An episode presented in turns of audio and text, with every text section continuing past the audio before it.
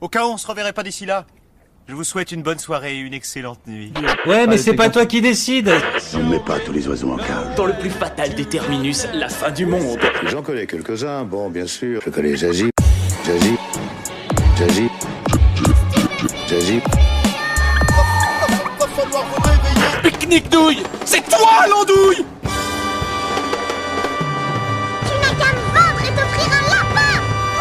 Salut tout le monde Hello, hello. Salut à tous Salut, salut. Bienvenue pour ce nouvel épisode du dernier podcast avant la fin du monde, euh, dans des temps un petit peu différents de d'habitude, puisque évidemment, Ouais. comme nous tous, nous sommes en confinement, comme vous qui, je pense, écoutez ce podcast à l'heure où il sort, Euh, peut-être pas, si vous avez euh, déjà euh, terminé votre confinement. Je suis aujourd'hui avec deux invités incroyables, s'il vous plaît, je vous demande d'applaudir Nicolas Bernot. Les applaudissements vont être tristes. Mais euh, bah, bonjour, bonjour. Nicolas, Bonjour comment tu vas? Bah écoute, ça va, ça va. Ça va, déjà je te remercie euh, vraiment d'avoir pris, euh, avoir pris part au podcast, d'avoir accepté notre invitation. J'ai regardé sur mon agenda, ça va, j'avais du temps libre. C'était- assez dispo. Bon bah super. En tout cas, on est ravis de t'avoir. Du coup, eh ben, qui es-tu pour les gens qui ne te connaissent pas? Qu'est-ce que tu fais euh? Alors euh, bah bonjour tout le monde. Moi je m'appelle donc Nicolas Bernot. Je suis acteur, auteur et depuis peu réalisateur. Et j'évolue beaucoup sur Internet, sur YouTube. J'ai été à Golden Moustache, mais on peut me voir un peu partout. Voilà. Chez French Nord aussi, du coup, avec les opérateurs à Chez. French Nerd, chez Studio Chez chez Oui, chez In vrai. the Panda, chez l'Hollywood, je suis, je suis allé partout. C'est cool, j'ai toujours un couvert, une table, un truc. C'est ça, un large horizon Voilà. et plein de cordes à ton arc finalement. Je reste pas toujours très longtemps, mais je suis là. Mais, euh, mais voilà, et puis euh, oui, on peut me voir aussi dans un film euh, La Grande Classe qui est sur Netflix. Oui, exactement. pas bouger et que les gens non plus. Voilà, c'est une comédie chorale avec, euh, avec plein de potes aussi que vous connaissez d'internet. Trop bien, super. Et on n'est pas seul puisqu'on est aussi avec Arnaud que vous connaissez. Hello. Je pense que je mettrai, vous savez quoi, je mettrai des applaudissements d'une foule endiablée en post-prod parce que recorder, Ouais. c'est un peu compliqué. Mais Ok. j'ai- J'aime penser que je suis la mascotte de ce, de ce podcast. Ah, mais- évidemment, évidemment. Non, on a eu quelques petits soucis euh, avant de lancer cet épisode pour euh, record un petit peu tout ça, mais euh, on a trouvé euh, un chemin dans notre, dans notre parcours semé d'embûches pour vous proposer du coup des podcasts à distance qu'on va enregistrer euh, bah, pendant ces temps un petit peu où on est tous bloqués à la maison. Euh, on va parler de plein de trucs aujourd'hui, mais avant tout, j'ai envie de vous lancer sur euh, le petit sujet qui lance en général nos épisodes, à savoir une petite recommandation euh, culturelle de quelque chose que vous avez apprécié, un film, peut-être une, une série ou de la musique, pourquoi pas. En ces temps de confinement, on a plein de choses à rattraper puisqu'on a, comme tu l'as dit Nicolas, beaucoup de temps finalement. Mhm. Et, euh, eh ben, j'ai envie de te lancer tout de suite du coup sur quelque chose qui t'aurait euh, que- qui t'aurait plu ou que tu aurais apprécié euh, récemment. Alors en gros, moi, je suggère tous les jours euh, des films et de la musique. Ouais, Euh, on, on suit ça, c'est super cool. Je Sur Insta. un- une super, euh, super idée de proposer ça aux gens. quoi. Bon, je pense que c'est l'idée un peu accessible à tous, que tout le monde fait un peu, euh, chacun dans son coin. euh, euh, et puis c'est quelque chose qui est très de ma génération aussi. On s'échange- on s'échangeait des playlists ou des cassettes ou, Mhm. des, ou des CD gravés à l'époque. Et, euh, Oh et moi j'aime bien, j'aime bien euh, ce, ce- ce principe-là. Donc c'est un truc que vraiment que tout le monde fait, hein, mais, euh, mais j'essaye d'en faire un rituel et puis de proposer aussi des films. Je sais que des gens ont, aimaient bien mes stories à une époque parce que je parlais de vieux films Oui. ou de films un peu oubliés. Et du coup, euh, je reste un petit peu sur cette ligne-là, donc je vais pas forcément euh, citer des films ultra connus, euh, même s'ils sont cultes pour moi aussi. Mhm. Je vais essayer de parler aussi des films qui m'ont tourné, qui m'ont touché, et qui ont un peu euh, euh, commencé à construire ma pensée, mes goûts et, et- et ma vocation quelque part. Ok. Mais euh, sinon là, maintenant, si tu me disais qu'est-ce que tu as regardé pendant le confinement, euh, que tu recommanderais tout de suite, euh, j'avoue, j'ai pas été très euh, très curieux ces Ouais. derniers temps. euh, je suis allé un peu aussi euh, comme on est avec euh, nos vêtements, c'est-à-dire en mode pyjama. euh, C'est un peu ça. Hein. euh, réconfortant. Je suis allé un peu euh, plus vers du réconfortant. Tes classiques, On regarde se des- regarde, ouais, des films on se regarde des. Malcolm. On regarde des Malcolm tous les jours. Ok, bah, c'est trop bien. Ah. Euh, voilà, ça, ça fait du bien. Les Simpsons aussi, c'est une valeur sûre. euh, Oui. Puis en plus, sur les différentes chaînes de télé, y a plusieurs chaînes qui les proposent en, en replay permanent. Euh, South Park, évidemment, même si je le prononce très mal là, mais euh, De il y a pardonner. aussi. euh, Enfin voilà, il y, a- il y a plein de trucs comme ça où je retourne un peu dans les chaussons. Oh, sinon, très là, euh, Peut-être quelque chose de léger aussi pour euh, aider à- en ce moment. C'est Ouais, il y a ça. C'est vrai que je. Ouais, ouais, il y a un peu de ça. Après, euh, j'ai regardé Panthers euh, sur euh, Canal. Ok. que j'ai trouvé pas mal, pas Alors, mal pour le sujet et tout. Qu'est-ce que c'est pour euh, les personnes qui ne, qui ne connaissent peut-être pas? Alors Panthers, en fait, c'est une série Canal Plus avec Tahar Rahim, entre autres, puisqu'il y a plein, plein, plein d'acteurs et d'actrices euh, assez connus dedans. Et là, je ne sais pas pourquoi les noms me- m'échappent, mais en gros, ça se passe moitié donc en France et moitié euh, dans les pays de l'Est, dans les Balkans, puisque ça parle donc des Panthers, les Pink Panthers ou les Panthers, je sais plus. Ok.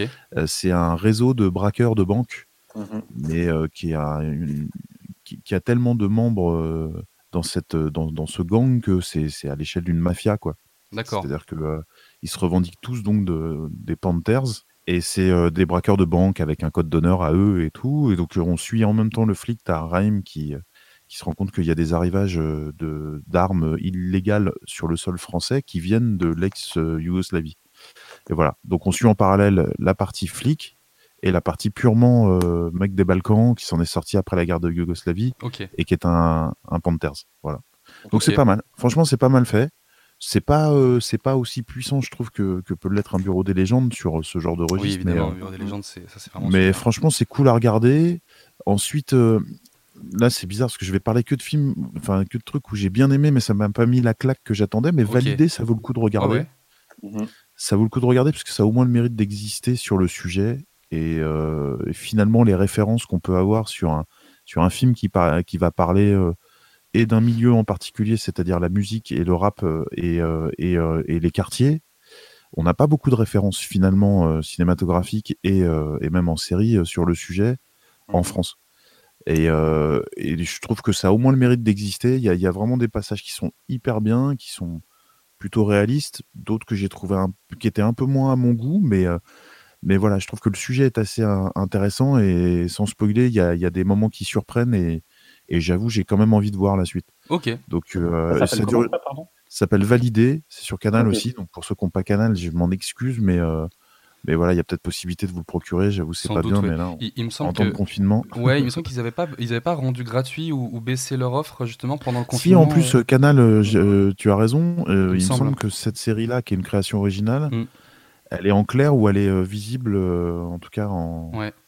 euh, quelque part. puis Effectivement, ils ont sinon, fait euh, Sinon sur Canal Play, j'imagine euh, en replay, ça doit être dispo sur. sûrement, voilà, mais mais il y a peut-être moyen de les voir. Et puis, si, c'est vrai qu'après, il y a beaucoup de chaînes de télé qui font des, des efforts aussi de programmation Oui. un peu exceptionnels pour le confinement. Il y a donc, beaucoup de voilà, rediff, ils remettent beaucoup de, de- comme tu disais, ouais, de, de séries un petit peu Si, de un- classiques. Il y a un film que j'ai beaucoup aimé, euh, que, que j'ai, j'ai- enfin, que j'étais passé un peu euh, au-dessus à l'époque. C'est un film qui, qui, je crois, hein, je dis peut-être une connerie, a pas cartonné, mais qui s'appelle Né quelque part.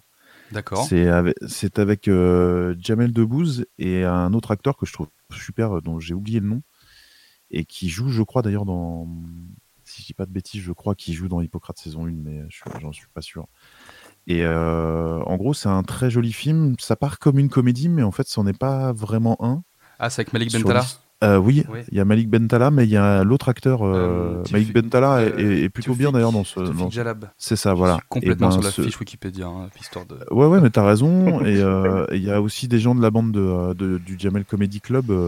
et, et franchement, c'est un super joli film. C'est, ça commence dans, dans une cité. euh, euh, le père de la famille, euh, dans laquelle il y a euh, Mike Bentala et, euh, et, euh, et donc Toufik. Euh, le père est un peu âgé, il est un peu souffreteux et, euh, et il, il- il est censé se rendre en Algérie pour régler Mhm. un problème de litige immobilier sur une maison qu'il a construite de ses propres mains il y a, il y a, il y a des, euh, des dizaines d'années et qu'il est sur le point de perdre. Et, euh, en gros, comme lui, il est trop faible pour y aller, il va demander à son fils aîné d'y aller. Sauf que son fils aîné, c'est c'est un pur produit euh, français euh, euh, de la génération dont les parents étaient algériens, mais eux qui ont toujours grandi en France, donc ils sont français. Mhm. Et en gros, il connaît pas la langue, il parle pas arabe, Mm. il connaît rien de son pays. Et du coup, il doit aller là-bas, défendre la famille, sur une terre qu'il connaît pas, finalement, sur un peuple qu'il ne connaît pas. Et donc, c'est le retour aux racines. Donc, c'est un truc assez, euh, assez simple dans la démarche. Mais l'image est magnifique, c'est hyper euh, bien traité et euh, c'est un film surprenant parce qu'on ne le voit pas arriver. quoi. Et sur ce sujet-là, notamment sur euh, les réfugiés, sur, euh, sur ce que c'est que la notion d'identité euh, et tout, c'est moi ça m'a bouleversé. J'ai trouvé ça drôle quand ça devait l'être et, et très touchant quand ça devait l'être aussi. et l'image est magnifique. Et c'est un film qui, qui, je crois, euh, est passé un peu inaperçu. D'accord. Ouais, moi j'ai pas du tout. Ouais, ça me dit rien. Je, je check un petit peu la fiche Wikipédia, Voilà. mais euh, ok. Né quelque part. Né quelque Et part. ça, je pense que ça va parler à plein de gens euh, qui ont bah, une culture très forte dans leur famille, tout en Mhm. étant aussi de la culture française. Et, euh, et même pour les gens qui n'ont pas forcément ce métissage-là dans leur famille, ça peut leur donner un indice aussi de ce que vivent euh, ces personnes-là. Ouais. Et, vraiment, c'est très intéressant parce qu'il couvre toutes les facettes aussi de cette problématique-là. C'est pas, euh, c'est pas à l'eau de rose non plus. Ok, Mhm. Il y, a- y a vraiment, un- ouais, c'est un joli, euh, c'est un joli film vraiment. trop bien. Eh ben, Voilà. écoute, merci, ça fait pas mal de trucs, mine de rien, finalement. Arnaud, j'ai envie de te lancer euh, bah, directement, du coup, pour, pour euh, toi, tes Ouais, petites ouais, recommandations. Bah, moi, je, je- je- j'en profite en fait de cette période de plonger un peu dans ma bibliothèque et un peu des oubliés, Ok. Ouais. tous ces livres qui traînent sous la poussière depuis des années. Et alors, c'est pas une découverte, c'est plutôt une redécouverte, et c'est un manga euh, d'un mangaka japonais qui s'appelle Jiro Taniguchi. Ok. D'accord. Je sais pas si vous connaissez, c'est notamment l'auteur de Quartier lointain qui avait été un gros Ah, gros excellent. Oui, très très bon, euh, très très bon manga, ouais. Voilà. Je connais Et- pas, mais du coup, c'est bien. Ouais. J'apprends des, des Eh choses, ben, je vais c'est- pouvoir les connaître. C'est super parce que c'est un manga qui répond très peu au code en fait du manga. Manga. Il se lit par exemple pas Il se bien lit dans, le sens européen, ouais. il, il se lit dans le sens européen, ce qui est déjà très, il est très clivant en fait au Japon. Et il a créé beaucoup d'œuvres qui sont très marquantes, euh, qui parlent d'un rapprochement, d'un retour à la nature, de- Ouais.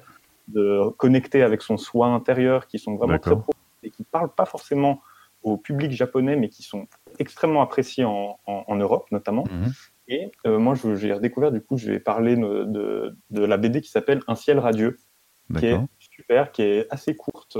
C'est une BD de, de 300 pages, mais il y a énormément. C'est assez vite et c'est magnifiquement dessiné. Mhm. Mhm. Et c'est l'histoire, euh, ça part d'un principe fantastique tout bête, parler en fait du réel et des relations. C'est l'histoire d'un accident de la route entre un motard et un conducteur de camion. Et Mhm. euh, les- le, le conducteur de camion, qui est un quarantenaire, décède dans- malheureusement dans cet accident, tandis que le jeune qui était en moto lui survit. Sauf qu'à l'hôpital, l'homme de 40 ans est transféré dans le corps du, de, de l'homme de 17 ans, il me semble qu'il a. Et du coup, suit en fait cette, euh, ce- ce- cet homme de 40 ans qui comprend qu'il est mort, qui comprend qu'il emprunte le corps d'un autre pour une petite Mhm. période et qui veut essayer un peu de T'es pas en train de tout spoiler là Parce que Non, ça, est-ce qu'on ne comprend pas au bout de 50 pages vraiment pas. C'est- les, les 15 premières pages.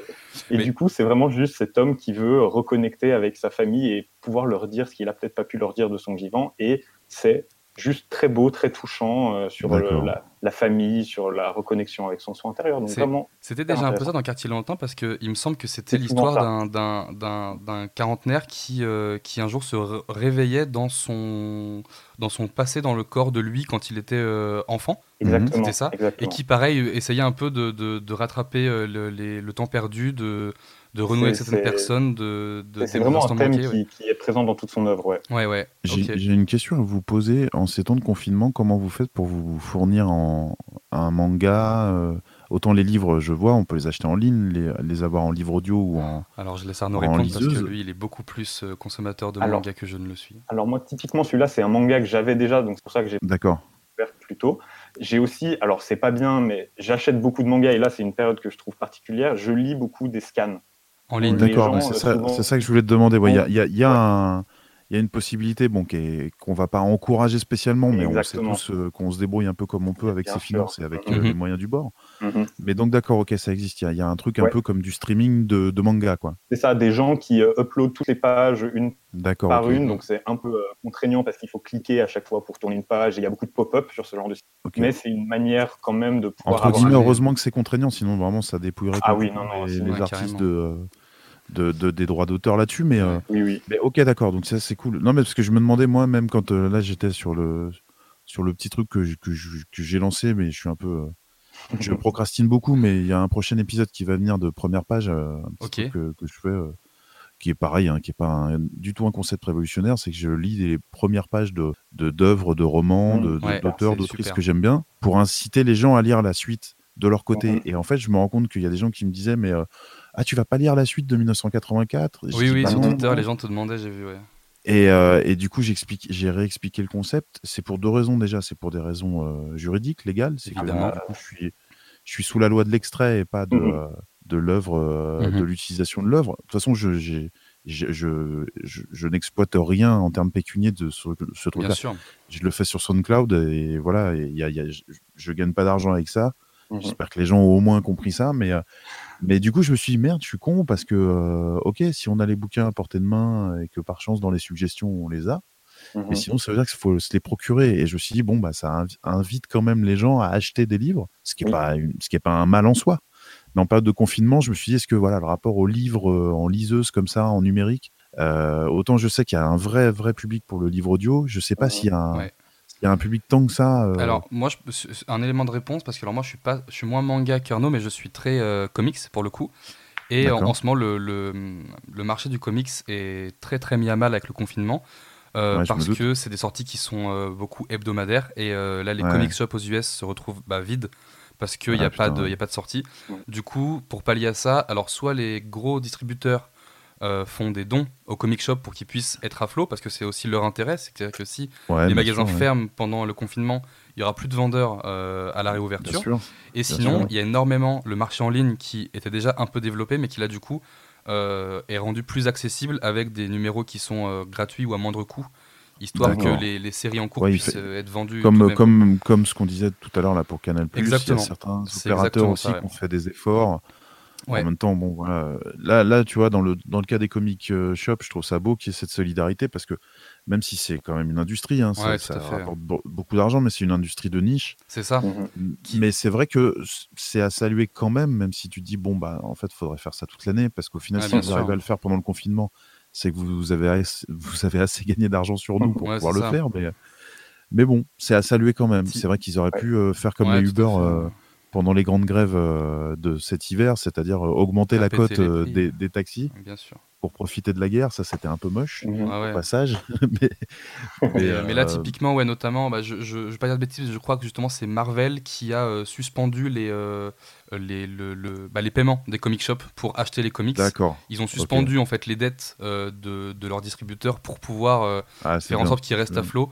Et euh, parce que ça, ça, le- la réouverture risque d'être compliquée s'il y a plus de. Et en même temps, ouais, comme quoi. tu dis, sinon ils se tirent une balle dans le pied, parce Ouais, les, réseaux de distribution de, le- des- des- de, de tout ça, c'est Mm. c'est dans ces comic shops Et que ça se le, passe. et le euh, numérique, comme tu dis, marche, marche alors très très bien pour le livre audio, euh, de Ouais. plus en plus.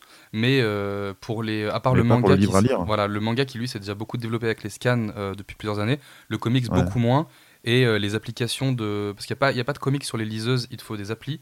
Et Et ouais. euh, au final, tu, tu payes ton comics le même prix que, tu que si tu l'achetais Bah, c'est ça, tu vois. Et Et, c'est pas du tout en plus attractif. un rendu graphique qui doit être assez pauvre par ouf. rapport à, Ouais, ouais. Ce qu'a voulu l'imprimeur, le coloriste et tout. Exactement. Quoi. Le confort de lecture est pas terrible, du coup, c'est des, des moyens de, de- Mm. de consommation qui sont de base pas très développés. Là, il n'y a pas de choix, donc évidemment, les gens viennent dessus.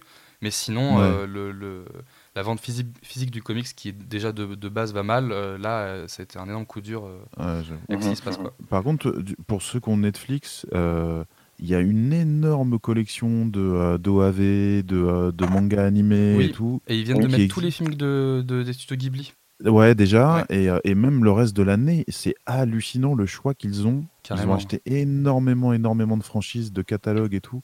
Il y a énorme, il y a même du grand classique, il y a du Berserk, il y a- il y, a plein de choses comme ça. Oh, il y a Berserk. il y a- une vraie, recro- il y a une Ouais, vraie recrudescence de, de, de gens qui regardent des animés. Ah oui, Vraiment, parce que C'est de moins en moins marginalisé comme pratique. Et ça, moi, je trouve génial parce que avant, mais c'était vraiment- surtout qu'en France, en France, on est le, le premier, euh, le premier euh, quasiment Consommateur. dans le monde, à part le Japon. Ouais, Oui, voilà. on- on est le, le- le deuxième au monde. Bah ouais. Club Dorothée. Enfin, nous, on a, on a été clair. élevé. Je sais pas l'âge que vous avez, mais moi, c'est sûr. En tout cas, j'ai été élevé au manga japonais par le Club Dorothée. Mhm, mhm. Donc, euh, je suis pas un geek de la, du manga pour le coup. je- J'en lis très peu en papier, mais j'ai un plus un réflexe euh, d'OAV et d'a- et d'animé en tout cas. Et, euh, et c'est vrai que là, je pense qu'il y a aussi ce qu'on disait, le retour pyjama. euh, on va, on va Ouais, ouais. replonger dans les classiques. Il y a eu beaucoup de revisites aussi des classiques justement. euh, époque AB Productions Club Dorothée, puisqu'ils ont Mhm. fait remasteriser euh, les Chevaliers du Zodiaque, Olivier Tom, et, et j'en oublie plein, mais, mais en tout cas, voilà, pour les gens qui aiment bien ou qui voudraient s'y intéresser, sur Netflix, il y a une énorme euh, banque de données de, euh, de références. Ok, Moi, je pourrais, je pourrais conseiller un truc très classique pour faire juste un peu euh, mon, mon rétro euh, là-dedans, mais euh, vraiment se retaper Cowboy Bebop, euh, Oh. ça passe tout seul. Génial, fantastique. Je- Tu, on en tu parlait tapes avant que dans le. Nil. C'est, je pense, notre anime préféré. Euh, on est, Bah on ouais, est ouais. enragé de ça. C'est, c'est génial. Il faut, il faut. Et je trouve que c'est dommage parce que ça se perd. De plus en plus de gens ne connaissent pas Cowboy Bebop ou sinon de Ouais. nom ou de l'OST qui est, qui est, qui est folle. En fait, Cowboy Bebop, euh, tout ce qui est. euh, Galaxy Express 999, tout l'univers en fait aussi Albator et tout, euh, ça c'est cool à Ouais, ouais. refaire parce que Mhm. c'est contemplatif, c'est euh, c'est du western spatial, Ah, enfin il y, c'est a- y des trucs, euh, c'est génial. clair. Et euh, Cobra, enfin tout ça. Enfin pour Ouais, moi. Cowboy Bebop c'est vraiment c'est l'alliage de tout ce que j'ai aimé. euh, Je suis ravi qu'on Euh, parle de Cowboy Bebop dans dans ce podcast avec toi. Ouais, et d'ailleurs je fais une petite dédicace à Yacine Bellous, dont je sais que c'est vraiment une Mais oui. référence énorme pour lui, Cowboy Bebop. Génial. Et Samouraï Champloo, enfin il y a, y a- y a- y a plein de trucs, Samouraï euh, Shampoo, ouais. ouais, ouais, carrément. J'ai dit Champloo Ouais, c'est Ouais, je Champloo, crois que c'est. Shampoo, c'est Shampoo. Shampoo, je ouais, t'as raison. plus. Trop bien. Arnaud, t'avais Mais quelque ça- chose d'autre aussi? Pardon, excuse-moi, je te. Je te, je te- Vas-y, vas-y, non, bien sûr. T'avais autre chose, Non, Arnaud, du coup, à nous Moi, je voulais juste ajouter un petit mot. On parlait euh, des livres, euh, notamment les livres audio que Nicolas lisait. Et je sais, alors je ne sais pas si tu es au courant, mais la FNAC a mis, Ouais. A mis à disposition 500 livres gratuits en e-book. D'accord. Ah, génial. il y a des débuts de livres que les gens peuvent se procurer. Il me semble que la FNAC a fait ça et ça pourrait être une- un mal. bon moyen pour les mettre à disposition de tout le monde. Ça, c'est ouais, c'est sûr. Non, mais euh, je, je vois quand même qu'il y a des possibilités. Je me demandais juste le rapport en fait euh, culturel à ça, en fait. C'est-à-dire ça, qu'effectivement, euh, le livre audio, je vois que ça marche. Et je vois d'ailleurs parce que les retours que j'ai eus sur le, le premier épisode que j'ai fait, euh, les gens aiment bien ça, ce rapport à la lecture. Mais j'ai eu des, des réactions surprenantes de quelqu'un qui m'a dit Ah, tu, tu lis pas la suite? Ah, c'est Mhm. con parce que euh, Ouais. je sais qu'il faut que je le lise depuis longtemps, mais si c'est pas toi qui lis la suite, euh, je te le dis tout de Parce suite. que les gens, ils adorent ta voix. Les gens adorent ta voix.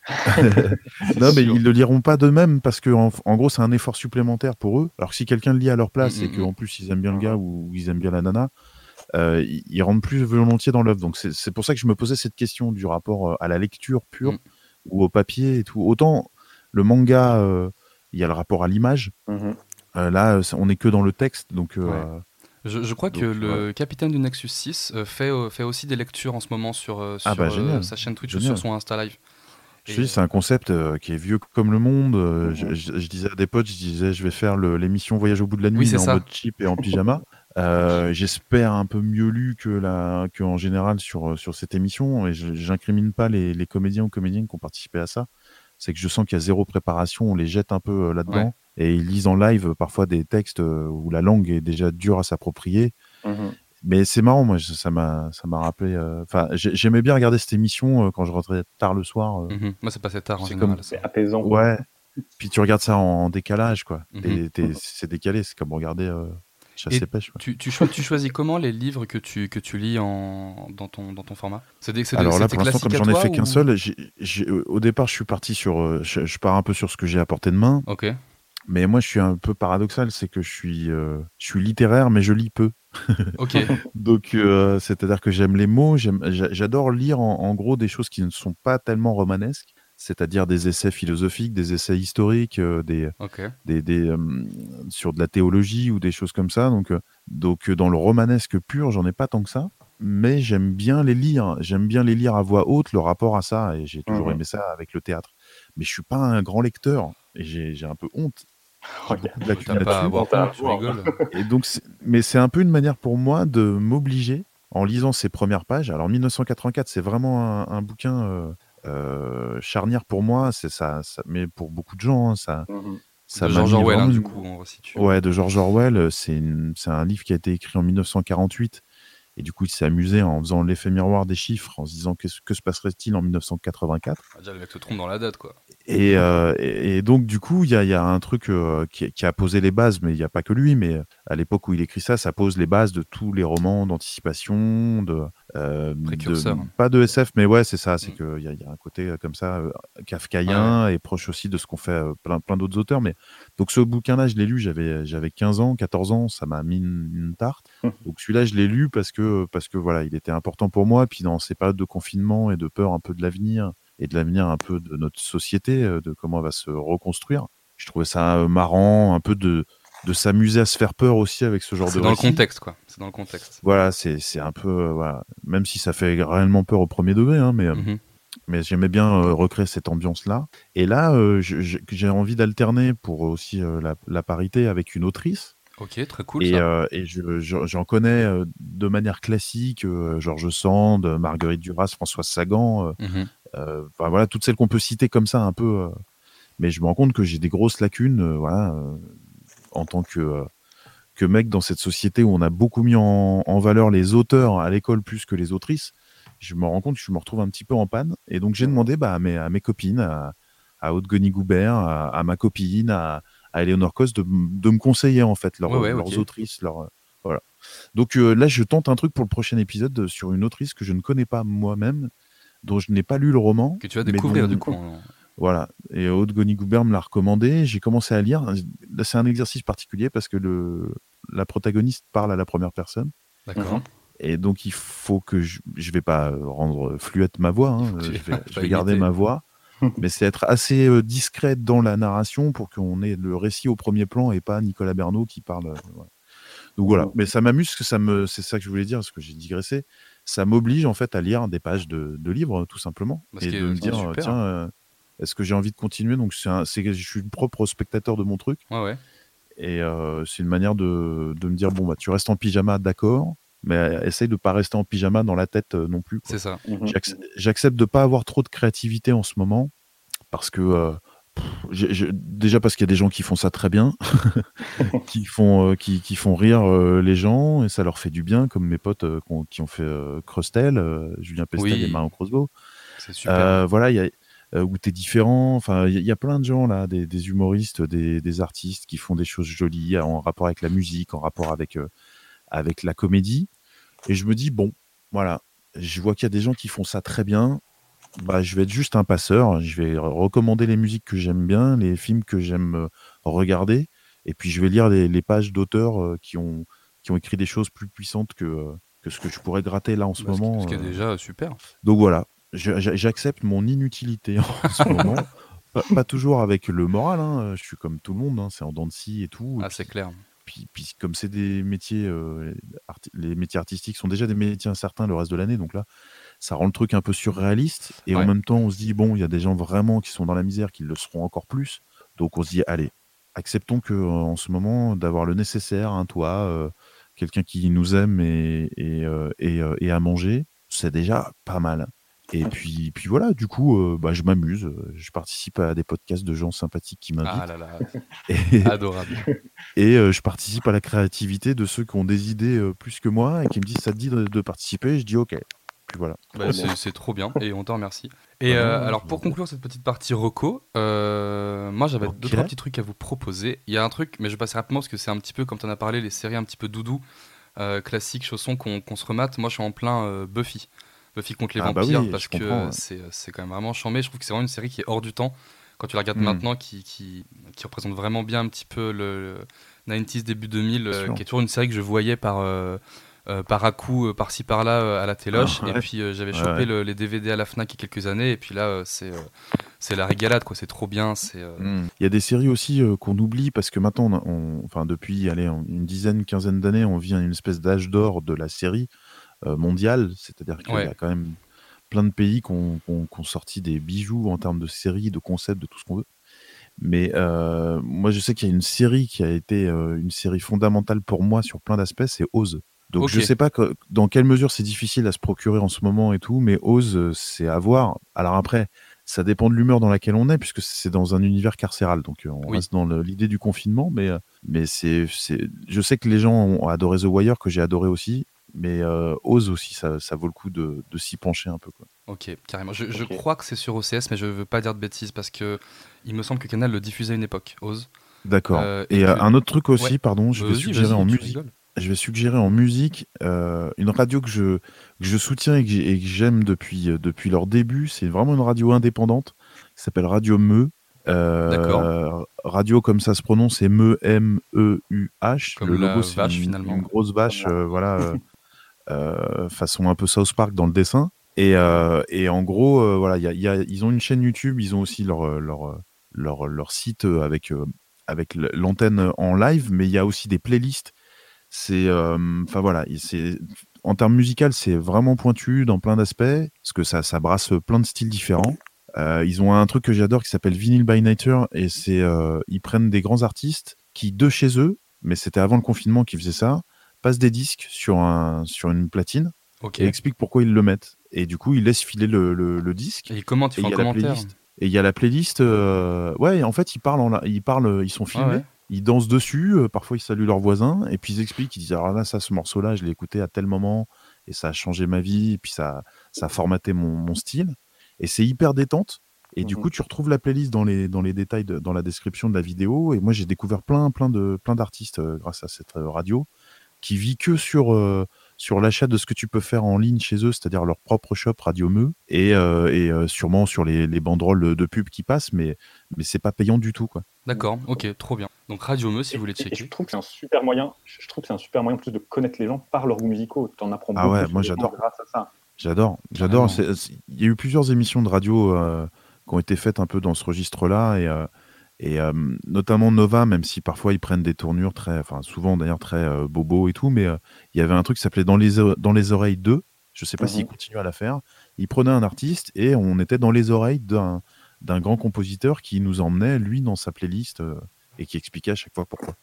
Et après on entendait le morceau. Moi ça m'a m'a rappelé des, des moments de où je où je roulais en voiture quoi où c'est c'est- comme tu dis, c'est génial de. C'est comme il y a un- là je donne des petits indices aussi pour peut-être trouver les films un peu classiques, un peu Mhm. vieux que, que, que je conseille. Il y a euh, euh, la Filmothèque. Alors c'est payant, c'est à la carte, mais c'est pas si cher. Et ils font des cycles par euh, réalisateur. Il y a beaucoup de, de classiques français, étrangers. Ouais. Il y a Filmo TV, c'est 5 euros par mois. Le seul truc, c'est que je crois que le désabonnement peut être chiant, mais ils ont pas mal de films en VOD. euh, Il y a des films euh, gratuits et des films archivés. et Il y a des films un peu anciens. Sur, sur la chaîne d'Arte aussi, ils mettent, euh, ils mettent euh, Sur la- films aussi. exactement, ouais. Et, euh, chaîne moi, le, euh, truc dont je voulais vous parler, c'était justement aussi une plateforme de, de Cinoche comme ça que je trouve assez euh, différente des autres, euh, qui s'appelle. Mubi. Euh, je sais pas si vous connaissez. Oui, oui, oui, bien sûr. C'est trop bien. Mais Bah, c'est payant aussi, Mubi. C'est hein, payant, ça, hein. alors ça coûte, c'est une bouchée de pain. Je crois que c'est 6 euros euh, au mois. Et euh, ouais, mais leur ça fait, concept- ça fait vite un budget. En fait, c'est ça. Entre, C'est un truc plus entre un truc, plus un Netflix, truc. ton internet et tout. C'est ça. Mais Mubi, ils ont un concept qui est vraiment bien si vous êtes un petit peu euh, amateur justement de cinéma euh, un peu de niche ou étranger. Ouais. C'est que en fait, ils ont, euh, leur concept, c'est qu'ils ont toujours une bibliothèque de 30 films. Chaque jour, il y en a un qui part Ah, un qui oui, arrive. ça. Et il arrive, il va rester glissement, ouais. 30 jours. Ce qui fait que du ça. coup, tu as un mois pour le mater et quand il est parti, il s'en va. Ce qui fait que le catalogue est renouvelé. Bah, tous les mois, le catalogue est, euh, est 100% renouvelé. Et euh, Hmm. tu peux avoir des films, alors un petit peu plus euh, connus, du style, euh, il y a quelques temps, il y avait eu Drive par exemple. Ouais, voilà. Mais sinon, en ce moment, là, il y, a des- il y a des premiers films de Dolan, il y a des films de Agnès Varda. Moi, Hmm. j'avais maté Dancer in the Dark, que j'ai découvert sur cette bah oui. plateforme, qui, est, qui est incroyable. Et je trouve que c'est vraiment un concept qui change justement Ouais, des, c'est des super. plateformes comme C'est Netflix. super. C'est qui sont un peu cher, bien. je trouve, pour 30 films, pour euh, 30.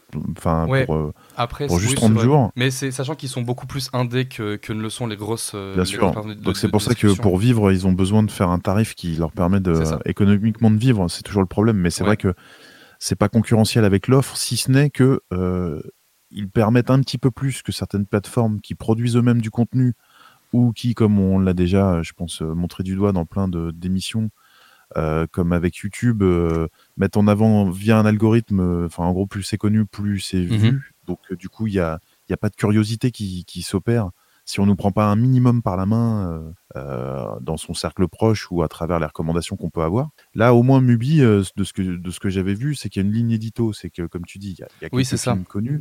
Mais Drive, mine de rien, c'est classé dans les films qui ont marché, mais des films indés dans la Ouais, démarche. carrément. Mhm. C'est-à-dire, C'est pas des films de studio, c'est pas des, des blockbusters, des grosses productions. Mm, mm.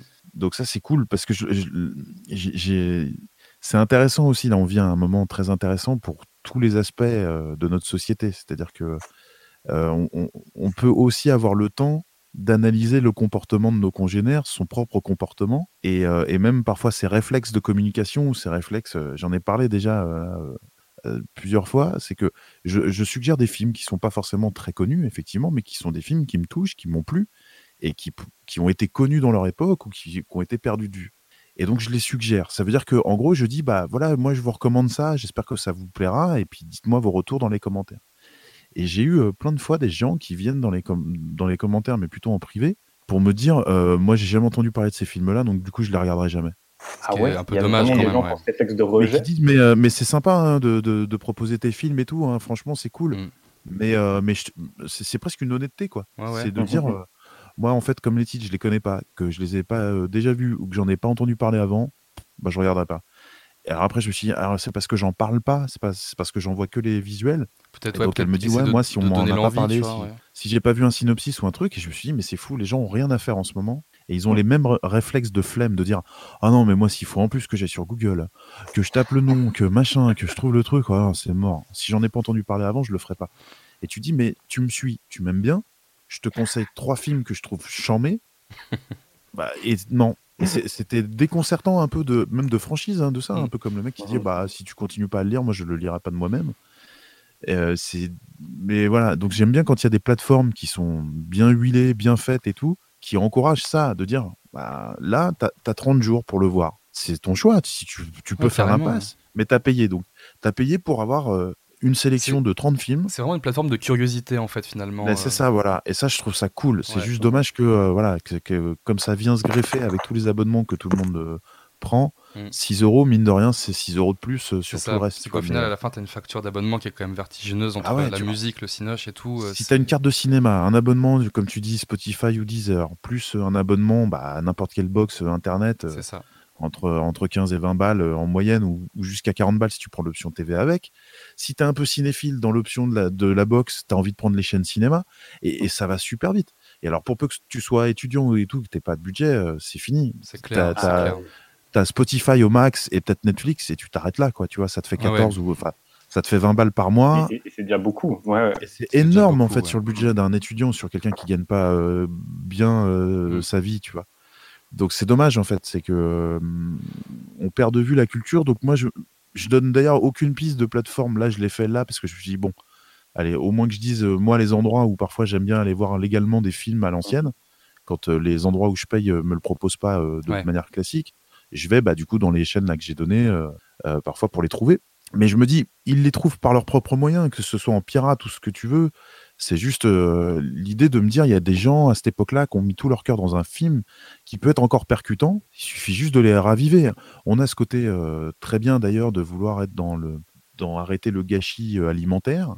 Je trouve que même d'un point de vue intellectuel, on produit tellement de choses par an, tellement de films. Il y en a, il y en a beaucoup par an qui sont produits Mhm. et beaucoup d'argent qui sont mis dans certains où on se dit est-ce que vraiment c'était pertinent ce sujet-là à ce moment-là ou pas? Alors, je, suis- je suis pour qu'il y ait beaucoup de films qui se produisent par an et de plus en plus et tout ça, mais, mais c'est compliqué aussi pour les gens de trouver un, un- le moment juste de se plonger dans les classiques. Ouais. C'est-à-dire que T'es abreuvé euh, euh, nous, on- perpétuellement finalement en fait de, de ouais, l'école, l'école, l'école, même si ça nous a fait chier pour ceux qui n'avaient pas ce goût pour ça, on a été obligé d'aborder quand même deux, trois auteurs classiques par Mhm. période un peu fondamentale de notre euh, culture littéraire. Euh, on nous a parlé, libre à nous après de faire le chemin, des quelques très grands compositeurs de musique classique, etc. Mais euh, pour le film, si on ne regarde pas des émissions spécialisées dans ça, si on n'est pas déjà un passionné qui va dans les archives pour trouver la première copie de tel film d'un grand réalisateur, il n'y a pas tellement ce truc. euh, Ouais. Dans les écoles, on étudie une œuvre cinématographique effectivement en première, mais mais c'est pas rentrer dans la culture vraiment de ce qu'il est fondamentalement fondamental à savoir en société dans la culture bizarrement. C'est c'est pour ça que Donc, des, des chaînes comme, euh, comme euh, on fait euh, à l'époque avec euh, l'émission Chroma, Karim Debache ou euh, Mhm. Le Fossoyeur de film, c'est que sûr, euh, au faire de travers films, unknown movies. euh, Exactement, Noise, au, au Euh, travers de parler d'un film, du prisme d'un film, euh, il t'envoie vers mille directions avec euh, vraiment l'envie de- d'avoir la curiosité de t'y pencher. Et euh, moi, je sais, Arnaud, je sais que c'est le cas aussi parce qu'on on partage aussi le- le- un amour pour ces chaînes-là. C'est que Ouais. je sais qu'on on s'est développé une, une, une culture et une curiosité envers justement des classiques, même étrangers, qu'on on n'aurait jamais, ne serait-ce qu'entendu parler de tel auteur, des films de, de, de Werner Herzog ou, ou qu'on Ah ouais. n'aborde dans aucun sujet de conversation de la vie de tous les jours. Euh, Là, Mm. tu as le nom qui c'est planter la petite graine de la curiosité via justement euh, l'envie de, de faire développer ça. Et, euh, et je trouve qu'aujourd'hui, c'est sur le web, c'est la, la meilleure façon justement de, de, Bien de- sûr. de s'y pencher. Et heureusement, et d'ailleurs, tu as raison de les citer, parce que grâce à eux, quand même, je sais que plein de gens ont découvert des films. À ma petite échelle, je sais qu'il y a des gens qui m'ont dit Ah, bah, vu que tu en as parlé, mais parce que j'en parlais. Là, je me rends compte que le fait d'envoyer juste les affiches, les visuels, en disant Allez voir, ça suffit pas. Bon, Mhm. je le saurais. J'avoue que j'ai pas une grande envie de tous les jours faire des stories en montrant ma tronche euh, déconfite euh, euh, ou confite plutôt euh, pour dire alors allez voir ce film parce que c'est génial à tel moment. Maintenant je le ferai peut-être, mais mais c'est vrai qu'il y a un truc ouais la notion de curiosité. Pourtant sur internet il y a plein de gens qui l'ont. Mais le, le cinéma en plus au-delà de la culture pure, c'est que un film c'est aussi un film ancien. Ça permet de comprendre une époque aussi. Carrément, Mhm. ouais, ouais, bien sûr. Parce que ça, ça permet de voir si c'est pas un film d'époque, c'est-à-dire un film euh, qui transpose une autre époque que celle à laquelle il tourne, ça permet de voir aussi comment bougeaient les gens, comment ils s'habillaient, comment ils se parlaient, comment euh, qu'est-ce qui était subversif pour l'époque, qu'est-ce qui était du domaine justement de l'érotisme absolu ou quoi. Ça, Ouais. ça, ça permet de mieux se connaître euh, soi-même, de connaître mieux ses parents, ses grands-parents, de dire alors c'est ce film-là qui les faisait vibrer. Ça, c'était le summum pour eux de quelque chose de sulfureux. Un vrai bout d'histoire. intéressant. finalement.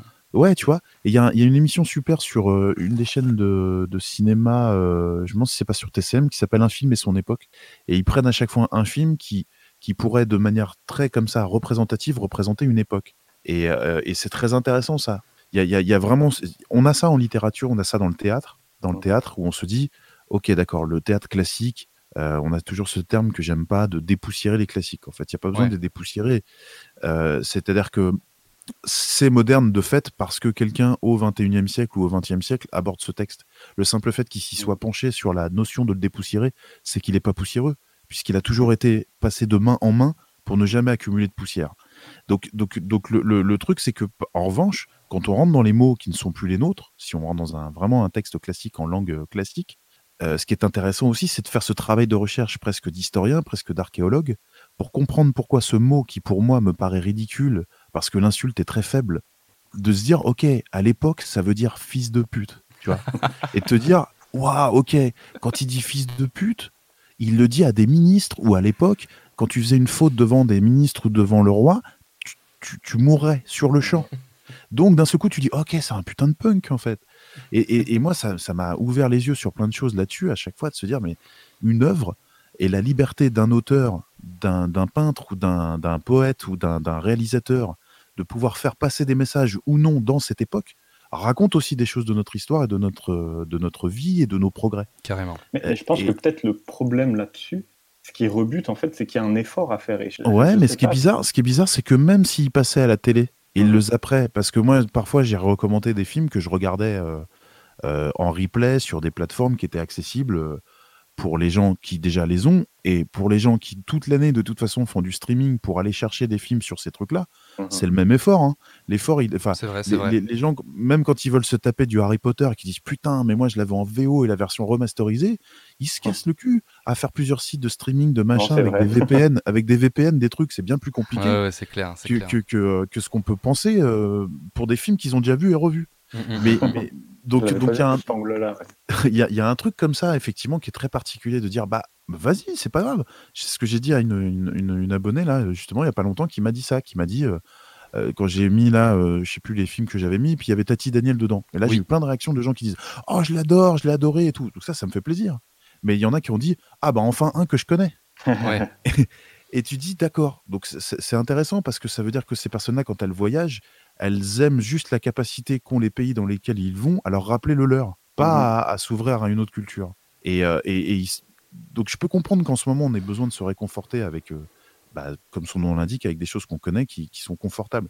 Mais c'est dommage que ce soit pas l'occasion, même à une petite échelle. hein, franchement, euh, on fait la règle des trois minutes avec ma copine souvent. Si moi je, je dis pas, il, si vous n'avez pas ça dans votre vie, il vous manquera quelque chose pour comprendre le cinéma, mais, mais juste de dire, bah voilà, ce film que tu as boudé peut-être un peu parce qu'il est vieux ou parce qu'il est français, même parfois tout simplement. Moi, j'ai eu ça Mhm. avec, j'ai eu ça avec euh, Amélie Poulain, euh, où pendant Ouais. longtemps, j'avais la, mes parents avaient la cassette euh, de ça. D'accord. Et, euh, et moi, à l'époque, bah, c'est, enfin, comme je disais, c'était Buffy et Amélie Poulain, c'est l'opposé de Buffy, puisqu'il n'y a pas de vampire et il y a pas de, Non, et ça avait vraiment l'air. en plus, ça avait, j'avais vu un, un bout à la téloge, ça avait vraiment un, un grain spécial, une colo spéciale, et puis Ah bah, euh, bien ça, sûr. ça avait l'air d'être le film le plus chiant de l'histoire. Et, euh, et à un moment, je me suis dit, bah écou- écoute, peut-être. Et aujourd'hui, je pense que c'est euh, dans mon top film français, euh, euh, même dans mon- un de mes classiques de ciné que, que, que je chéris. euh. Voilà, Euh, mais parce parce que que la différence, c'est que tu avais la cassette, qui- t'avais la cassette qui traînait. Putain, je la te déteste, je quelque part que Elle c'était était là verte, cette cassette, en plus, elle faisait Ouais, ouais, je vois bien. Mais, mais, mais le fait qu'elle traîne là fait que dans ton inconscient, tu étais là à dire Ouais, bon, je sais, il faudrait que je le vois. Moi, j'ai eu ça avec Titanic. hein. Ok. Pour te dire, je l'ai vu, Quand on le regardait aussi. je l'ai vu en 2018. Et d'ailleurs, justement, c'était un des sujets que j'avais envie de- d'aborder vite fait avec vous aujourd'hui. Enfin, vite fait, on a, euh, comme on peut. C'est euh, ce serait quoi, justement, puisqu'on y arrive tout doucement, euh, un, un de vos meilleurs euh, souvenirs de Cinoche, que ce soit découverte en salle, que ce soit redécouverte, comme là on a dit Amélie Poulain, Titanic, euh, comme quoi on avait des a priori, et puis finalement, euh, bam, euh, euh, films, films qu'on aime, euh, ce serait quoi, euh, ouais, justement, ce- ces films que vous avez, qui vous ont marqué finalement, au point aujourd'hui euh, que vous les comptez dans votre, euh, dans votre vie comme des, euh, comme des classiques ou comme des tournants. Arnaud, j'ai envie de te, de lancer. Bah, Ouais, m- je- je sais pas si c'est une réponse attendue, mais moi, le, le premier film que j'ai vu au ciné, ma- alors c'est peut-être parce que c'était un film aussi assez unique, c'est Le Petit Poucet d'Olivier Dahan. D'accord. Ok, ouais. Je sais pas si c'était, je sais pas si c'était une bonne idée de mes parents de m'emmener voir ce film parce que j'avais 4 ans, je crois à l'époque. Mais c'est une séance qui m'a marqué parce que je me souviens, c'est un film qui m'a terrifié parce que c'était plus un dessin animé comme j'avais l'habitude et il y avait des vrais gens et ça faisait peur et les lumières Hmm. étaient très Mm. sombres comme film. Mais encore aujourd'hui, c'est ma première séance de cinéma. Alors je sais pas si c'est le cas pour tout le monde, mais je sais que celle-là, Tu, tu te Moi, souviens de l'année ou pas? Tu te rappelles de quelle année c'est? 2001, il me semble. euh, 2001, ok. Je crois que j'ai regardé avant. euh, avant. D'accord, donc vous, êtes des petits poussets pour moi. On est des Ok. aïe, Un petit peu. Et moi, je sais que typiquement, euh, toujours dans, dans cette optique, à l'époque où, euh, et pourtant c'était assez, on va dire, entre guillemets, tard dans ma vie, puisque c'était euh, quand j'étais au lycée, donc j'avais déjà bien euh, 16-17 ans. Et euh, moi, j'avais vraiment un univers de Cinoche qui était déjà, où j'avais vraiment une, une forte envie de découvrir le cinéma. Mais c'était simple, moi, si c'était pas Iron Man, ça me faisait chier, tu vois. C'est-à-dire qu'il D'accord. il fallait de l'action, il fallait du, Donc il la, fallait la du héros. était quand même restreinte. C'était très restreint finalement, mais j'avais découvert euh, Avenger au ciné quelques années avant et vraiment j'avais eu une, une claque en mode putain, mais c'est ça qui me plaît. Moi, je, je veux frissonner, je veux vibrer, je veux que, je veux que ça pète. Je voulais du, du, du film de monstre, du grand spectacle, tout ça, tout ça. Et un jour en philo, on nous a mis le film 12 hommes en colère. Donc finalement Ah, ouais, l'opposé d'Iron Man, puisque c'est un film 4 tiers en noir et blanc des années 60 où il y a que 12 mecs qui parlent. euh, et finalement, on est très très loin des, des standards de, de films de genre ou de, ou de films euh, grand public. Donc il y avait Mm. tout pour que je déteste, comme Amélie Poulain, et j'en suis ressorti séché. euh, en me disant, sûr. putain, ça peut aussi être ça le cinéma, on peut te raconter Ouais. un truc qui est aussi prenant, voire mille fois plus prenant que ce qui pour moi était, euh, était mon horizon de Cinoche. Et, euh, et de là, il y, a une- il y, a- il y a cette espèce de déclic de dire, d'accord, j'étais dans mon... Et ça, on, on en vient un petit peu à ce qu'on disait, c'est que je suis dans ma bulle cocon avec. Harry Potter, avec euh, euh, tout ça. Et puis, euh, Mhm. on, me parle de, on va me parler de Jacques Tati, on va me parler de Genet, je veux dire, mais pff, quel intérêt, ça m'intéresse pas. Et puis, le jour où tu arrives à franchir le pas, sûr. à dire, putain, vas-y, j'y vais, euh, au final, tu te dis, d'accord, je peux kiffer Mais ça. après, après, voilà, après, euh, le chemin, il peut être long, puis parfois on a des Bien sûr. environnements propices à cette Et curiosité. il y a des moments, il y a des moments aussi. Voilà, c'est ça. Ça, Ouais. c'est hyper important, les moments. Il y a des âges, Mhm. il y a des moments dans la vie où on passe complètement à côté de certains films, complètement à côté de certaines choses, sauf si elles nous ont euh, construites dès l'enfance sans même qu'on le choisisse, comme euh, on aime, euh, comme une Madeleine de Proust. Ouais, c'est ça. Mais, euh, mais ouais, ouais, c'est vrai qu'il y a un... bah, Les 12 hommes en colère, c'est vrai que c'est un film incroyable et c'est une pièce de Mhm. théâtre incroyable. Oui. Et euh, je sais que je, je crois pas me tromper en disant que c'est un, un des films cultes, si ce n'est le film préféré, je crois, d'Adrien Méniel. D- euh, oui, je, crois qu'il en parlait dans une émission aussi de, de ce film. Je ouais. l'ai déjà entendu en parler souvent et c'est vrai que c'est un film euh, incroyable. Mais pareil, voilà, quand, on- quand, quand je disais un exemple d'un film qui raconte son époque, Mhm. euh, on est euh, dans l'Amérique des années euh, 60, euh, on est encore en pleine ségrégation des Noirs aux États-Unis. Mhm. Euh, on, on voit encore des documentaires qui parlent des erreurs de justice euh, sur le fait que, bah, comme il était noir et qu'il était au mauvais endroit au mauvais moment, et ben, euh, le système judiciaire s'est abattu sur lui. Et Henri Fonda, qui représente quand même l'archétype aussi de cet Américain euh, blanc euh, qui a joué dans des films de cow-boys et d'Indiens, euh, etc., westerns, qui- représente au contraire l'exception un peu intellectuelle là-dedans, euh, sur on va pas envoyer. Enfin, il faut se poser réellement bien Ouais, ouais. la question de savoir s'il est coupable ou non. C'est ouais, c'est un film incroyablement intéressant. en plus de- du, du- du fait que je, je rejoins complètement ce que tu dis parce que quand je l'ai vu, j'étais assez petit aussi. Ok. Et, et alors qu'il y a tout dans. Moi, j'étais habitué à regarder des films classiques en noir et blanc très jeune. Je regardais des Chaplin avec mes parents. euh, Je regardais beaucoup de très vieux films français, même avec des, des- des vieux acteurs français. Mais euh, euh, j'avais pas eu ce, euh, ce- ce degré-là de tension dans un film aussi ancien à l'époque. Sur le sujet, en tout cas. Le côté huis clos, le côté euh, euh, judiciaire de la chose, ça m'avait fasciné, ouais, effectivement. Ouais. Mais euh, ouais, ouais, ouais, bah, euh, moi. Parce que, euh, en gros, il faut dire la première fois qu'on est allé au cinéma. Non, non, euh, une, La- une, une fois, une séance de Cinoche qui t'aurait vraiment marqué. Pas forcément en salle, hein, mais euh, où, où vraiment il y a eu un tournant en disant, bah voilà, il y a un déclic, genre ça j'aime alors que je, je ne pensais pas Mm. l'aimer, ou, euh, ou ça, ça m'a construit en tant Une que. découverte aussi. En tant qu'artiste de- après, ouais, ou en découverte. claque, ouais. ouais. Ouais, moi il y en a, il y en a eu deux, mais il y en a. euh, pff, allez, s'il faut en choisir une, euh, je suis allé voir Le Mm. Grand Bleu au cinéma, j'avais 8 ans donc, et je l'ai vu trois fois au cinéma. Ok.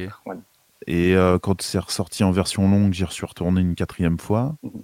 Enfin, j'ai convaincu euh, chaque fois euh, un membre de la famille de me Ouais, c'est l'emmener. ce que j'allais Très demander. accompagné. Mais en gros, ça, c'est un truc que je partage avec ma tante maternelle, c'est que c'est elle qui avait, qui, qui avait envie d'aller voir ce film. Et j'y suis allé avec elle, et c'était un peu notre truc à nous, parce que vraiment, on est, on est tombé complètement amoureux de ce film à l'époque. Moi, ça m'a complètement fasciné, alors que j'ai peur des fonds marins, mais j'ai, j'ai- j'étais Ah ouais, c'est fasciné et, effrayé en même temps. C'est un film, je sais qu'il a vieilli sous plein d'aspects, mais c'est un. On n'a jamais refait un film comme ça. Ça n'existe pas ailleurs, en fait, un film comme ça. Bah, déjà, rien a quand on pense au thème, c'est un film sur Bah, qui est-ce que ouais, c'est ça. Après, ils- ont fait le grand bain, mais il y avait vraiment moins d'eau. Peut-être moins de succès euh, finalement en salle. Euh, et pourtant, euh, Besson, euh, je, je respecte, mais il, fait rarement partie des grands réalisateurs que je vais citer moi Ouais. dans, dans, dans mes, mes, mes réalisateurs français de chevet. Mais mine de rien, je peux pas nier que putain, quel, quel film, Bleu, quelle claque. Quelle claque euh, pour le petit garçon de 8 ans que j'étais, euh, fils unique, euh, Mhm. un peu dans son monde. euh, C'était dingue, dingue, dingue, dingue pour moi ce film. En fait, j'avais envie d'être avec eux, j'avais envie de nager avec eux. Euh, Enzo, c'était mon personnage préféré. J'avais envie que ce soit mon pote. J'avais envie de passer du temps avec lui. En fait, c'était, c'est, ouais, je crois que c'est un souvenir assez fort, petit, Mm. Euh, d'avoir un rapport d'identification tel au, au personnage que, que ouais, j'avais envie que ce soit des, des gens de ma famille, quoi. Putain, moi, j'avoue que Besson, en général, j'en parle assez peu aussi, mais c'est parce que moi, j'ai. Arnaud le sait, mais je, ouais, je, je n'aime vraiment pas beaucoup de films de Besson. Et, Ouais, mais je peux euh, comprendre. Mais moi, ça s'arrête à, ça s'arrête à Léon et. euh, Léon, euh, et ouais, je ce qui peux- pareil, il est vraiment bien. J'ai pas, Ouais. vu encore. Mais... Ouais, franchement, si t'as si t'as trois films de Besson à voir pour comprendre pourquoi en fait euh, Besson Bah, c'est pas les, les trois Minimoys. C'est ceux-là qu'il faut vraiment voir. Non, mais tu vois, tu regardes euh, euh, Nikita, même s'il a vieilli, mais tu regardes Nikita, Le Grand Bleu et, Et Léon. Léon. Léon. Ouais, bah, Pour moi, t'as la- une bonne trilogie pour comprendre Ouais. vraiment euh, Besson. ouais. Et si t'es un peu chaud, vu que t'es un peu curieux, tu regardes Subway et tu fais OK, Subway et Le Grand Bleu, il a fait deux films qu'on n'a jamais fait en France, qu'on n'a jamais refait et qu'on ne refera pas, je pense. Ouais, c'est, C'est-à-dire c'est- que en- tout cas ceux. En termes d'univers, euh, t'as des gens comme Caro Jeunesse, justement, qui pour moi ont repris ce flambeau-là qu'avait fait Besson avec le dernier Mhm. combat, qui est son premier, et euh, avec ce bois. C'est-à-dire un truc où tu te dis, mais qu'est-ce que c'est que ce monde? C'est à la fois typiquement français, parce que j'en reconnais les codes, et pourtant ça n'a pas l'air d'être le même monde, tu vois. Mhm. Tu vois, tu, Delicatessen, euh, euh, La Cité des Enfants Perdus. Bah, chez Besson, en moins punk, euh, steampunk et tout, il y avait quand même cette noirceur-là, euh, Ouais. années 80, qu'il avait dans ses premiers films qui était incroyable. Et le Grand Bleu, c'est aussi parce que c'est, tu voyages avec ce film. Tu vas à New York, tu vas en Sicile, tu vas en Grèce, tu Non, vas, c'est clair, tu vas au lac du Kilimanjaro. euh, c'est incroyable. C'est du grand cinéma en fait, parce que c'est les grands espaces. Donc j'ai eu ça, cette claque-là, ouais, petit. Et euh, aussi, euh, j'étais allé voir euh, euh, un film. euh, putain, j'ai perdu le nom du réalisateur avec ma grand-mère au Champollion. Ça s'appelait Elsa Popine. Et en fait, c'est un énorme délire. Euh, un film. Non, non, ouais, mais c'est Elsa Popine et c'est un film complètement barjot, euh, un peu de l'époque âge d'or euh, hollywoodien et en même temps qui s'en moque énormément. C'est que ça se passe dans des studios de cinéma, donc c'est un peu du cinéma dans le cinéma. Ok. Ça- m'a fait penser un peu en termes d'ambiance à ce qu'a voulu faire, euh, ce qu'ont voulu faire les frères Cohen avec euh, Ave César Ah oui. Ah oui. mais en moins bien. Elsa Popine, en gros, c'est. Ouais, ça- moi, ça, c'est un film qui m'a marqué parce que c'est un film qui parle du cinéma et je me suis dit, Oh, c'est génial de faire du cinéma. J- J'ai compris euh, très vite que j'adorais le cinéma, mais de faire du cinéma, je l'ai compris avec euh, Elsa ouais. D'accord, mais c'est vrai Et après, ouais, Tati, tout ça, après, c'est ça a été d'autres d'autres claques, mais ouais, les deux claques de, de petits spectateurs enfants euh, dans une salle de cinéma, ça a été ouais, Grand Bleu et Elsa Popine au Champollion. Trop bien. Arnaud, je crois que tu avais prévu un petit jeu pour nous, pour nous divertir un Euh, petit peu. euh, Je Entre me deux, euh. Écoute, euh, je Si- pense que je pense On a que fait ouais. le tour là de la question. Ouais, on a fait notre, petite réponse. J'ai bien envie de te lancer sur un jeu parce que je sais que toi t'es Écoute. t'es féru de jeu. J'adore Moi, ça. j'aime bien ça aussi, ouais. Bah, C'est c'est un petit jeu sans prétention. euh, J'invente rien. Je me suis amusé en fait à recenser les titres québécois de, de films, euh, connus et ça me fait mourir de rire. Je sais que Dimitri est très fort là-dessus. Ouais. Je vais essayer de le surprendre. Je, quand je même. reviens, je reviens, je reviens du Québec en plus où, euh, où euh, j'ai- j'ai Aïe aïe aïe. j'ai baigné un petit peu là-dedans quelques temps et vraiment c'est Ah c'est ouais, un truc donc qui tu est- pars avec un, un avantage. pas qu'un avantage, mais, Mais- euh, il peut me surprendre parce qu'Arnaud, il arrive vraiment toujours à trouver des, des, des, des énigmes ou des jeux qui sont, qui sont vraiment cool. Quoi. Ben, j- J'ai sorti mon petit carnet habituel. Du coup, je vais vous lancer si, si vous êtes prêts. On commence simple. hein. Si je vous dis frisson, Euh, Euh, alors j'aurais dit thriller de Michael Jackson, mais c'est un clip, donc je pense pas. frisson. Frisson si vous vous en doutiez pas. Euh, Donc, Scream je- je- il faut trouver, Scream. ouais, c'est ça, c'est Scream, ouais. Il faut trouver le titre, d'accord, ok, ok. Et faut ouais, ouais. trouver le, le film original qui frisson. a été Bah traduit. Ce qui n'est même Ouais. pas, la, ce qui même pas la guillemets, en fait. traduction littéraire de Scream en plus. Même pas. Non. Je... Parce que vraiment, Scream, c'est fort. Frisson, ça va quoi. Des petits frissons, il fait froid. Ouais, mais Frisson, ça fait plus film d'épouvante des années 50, tu vois. Frisson. Frisson, Ça pourrait être un c'est- film d'Hitchcock, tu vois, Frisson. Oui, c'est ça, c'est un film d'Hitchcock, Frisson. De ouf. C'est Ça pourrait, ça pourrait, tu c'est vois. bah, c'est son film qu'il a, c'est son Lost in la Mancha qu'il a jamais sorti. hein. Ok. Si je vous dis le film Lendemain de veille. Lendemain de veille? Oui. Euh, Attends, lendemain de veille, ça ferait quoi? Ça, ça- ça vient de l'anglais à la base du coup? C'est un Ah, film. c'est euh, euh, euh, euh, merde, Very Bad Trip. Exactement. Oh, Putain, bien, bien vu. vu. Ah oui, solide. Parce que je crois que veille, ça veut dire une, grosse stuff ou une cuite euh, en québécois, je crois. Je, je crois que c'est ça, c'est ce que j'ai regardé aussi. Et- ils sont, ils ils sont forts parce que leurs titres paraissent très étonnants, mais ils sont super, ils sont très très vrais en fait, Ah ouais, ouais, ouais. Très littéraire, très littéraux en fait. très, très littéraires. Si je vous dis, alors attendez, le film Rock and None. Rock, ah, c'est Rock euh, and Roll. avec Whoopi Goldberg. C'est euh, c'est pas euh, Ah, Sister ouais, Act. c'est, euh, Exactement. C'est Ouais. Rock Mhm. c'est du gospel. Bah, c'est trouve, littéralement effectivement du rock avec des nonnes. C'est vraiment je, je trouve génial comme titre. Franchement, je, je Il y a- très Il fort. n'y a, pas le- il y a pas le genre de musique principal Ce qui du pourrait film être marrant, c'est de dire le titre original et d'essayer de de deviner le titre québécois. Mais, euh, J'avoue, on peut faire Alors, ça peux- on peut l'essayer. Il y en a des super durs. Allez, vas-y, on est. Ouais, voilà, c'est pour ça. Non, non, mais à faire, à préparer pour, pour une autre, une autre Vas-y. fois. Mais Garde ça en tête, Arnaud. Je garde ça en tête. Pour un Peut-être prochain que je vous en jeu. essaye. euh, Non, non, là, ils sont vraiment trop durs. Je suis allé Et vraiment. tu fais gagner celui qui s'en rapproche le plus, tu vois. Mais euh, Je peux aussi. Je peux aussi. non, non, mais vas-y, restons sur le. Vas-y, vas-y. Parce que, par exemple. Je pense que vous n'auriez pas trouvé euh, l'é- l'équivalent de ce film puisque le titre québécois c'est Ferrovipat. Ferro Ça, Vipat. c'est pourquoi C'est pour mille pattes? Non, pour, non, euh, Ferrovipat. Mille et une pattes. Et non du tout. Ferrovipat, qu'est-ce que c'est Mais truc? P-A-T-H. Oh là là, je Oui. Nymphomaniac C'est Snowpiercer Non. Non, bien Putain, tenté. ça, ça aurait été fou. Un film de train, c'est Darjeeling Limited? Non, Tous les films de train, ils vont y passer. Tous les films de train Alors, 39 Ah bah le train sifflera trois fois? Faut pas tenter, faut pas voir le train au sens très littéral non plus. Ah, ok. Il est fan. Le train, est- genre euh, en mode euh, les fesses? Attends, C'est une- attends, c'est une- fais- en fait, c'est une, c'est une, euh, comment dire, c'est une traduction littérale du titre Ferrovipat. Amateur de train miniature, mais comment ça se dit en anglais Un film des années euh, 90, je dirais, qui parle de drogue. Ah, euh, Ah, Trainspotting. Requiem for a Dream Non. C'est Train Spotting. Trainspotting. Oh là mais- là. Mec, c'est vraiment très Mais non, mais comme truc. comment tu peux trouver Ferrovipat et Trainspotting quoi Quand tu m'as dit, il regarde des trains. Mais surtout, en plus, le paradoxe avec les Québécois, c'est que euh, ils, ils- ils veulent, ils refusent un peu le côté anglophone, mais d'un seul coup, dans une phrase, ils vont dire alors là, tu tapes sur ton computer. Encore Peter Mel, c'est vraiment Ils ça. le disent avec plus d'accent américain que, que toute l'Amérique. Ok, t'en as encore un petit ou pas? J'en ai encore deux, donc Bah, envoie-le j'ai- par écrit, envoie-le par écrit, ça marchera mieux. Ok. Tu nous le faxes. Euh, non, je vais vous faire euh, Voyage au... Oh là là. Trop c'est trop dur. hein. Voyage au. st- C'est un double quiz. C'est euh, n'oubliez pas les paroles plus C'est ça.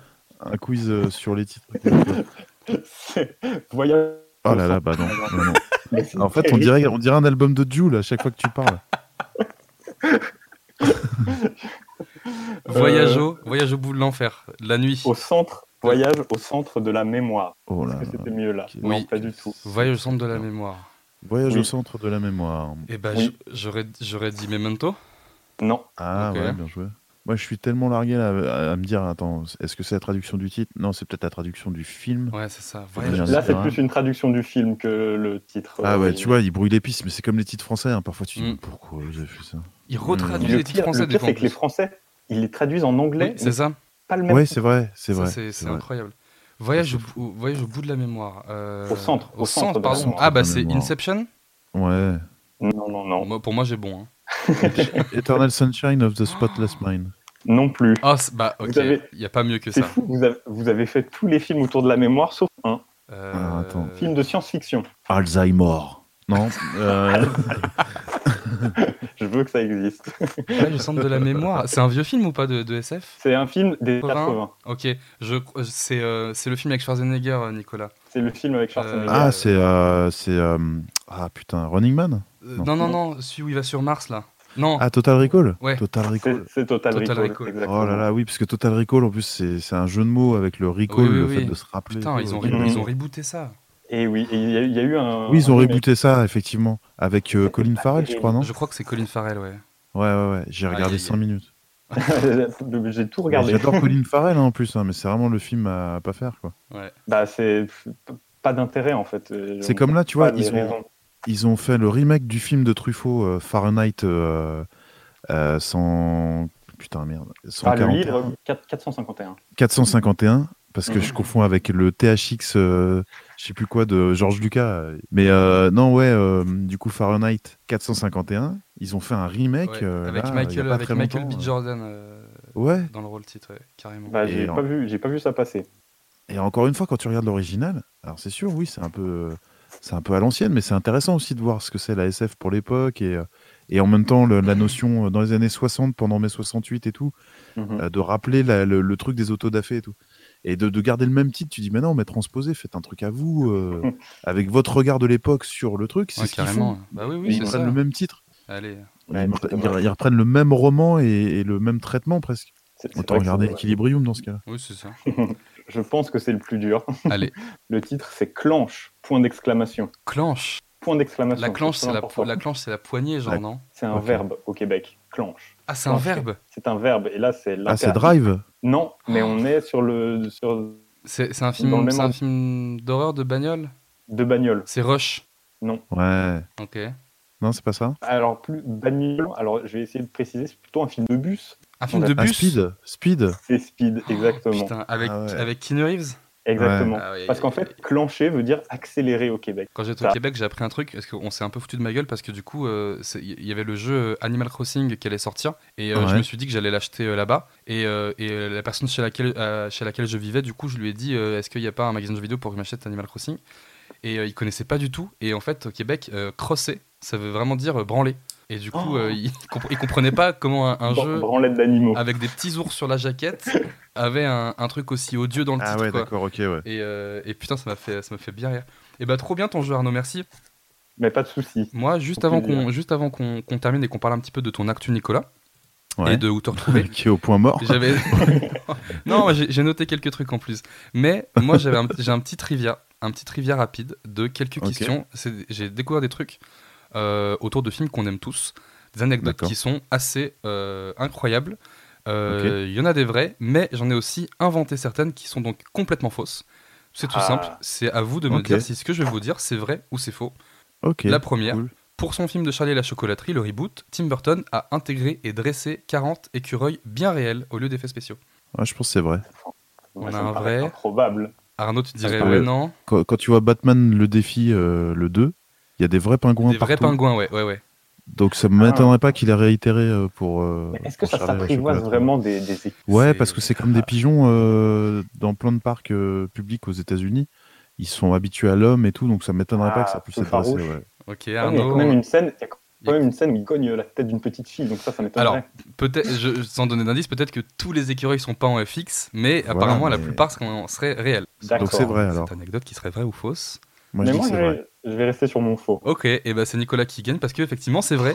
Et j'ai Yes. sourcé mes, mes recherches parce que sur YouTube vous avez le making of du film où on voit les dresseurs galérer leur race avec des écureuils dissidents qui courent partout et euh, qui grimpent sur bien. les caméras qui sont euh, très difficiles euh, à dresser. De toute façon, les- films qui utilisent les animaux, c'est toujours un peu maintenant. Enfin, Ouais. c'est pas, pas les valeurs que je défends euh, tant que ça. Pire des écureuils.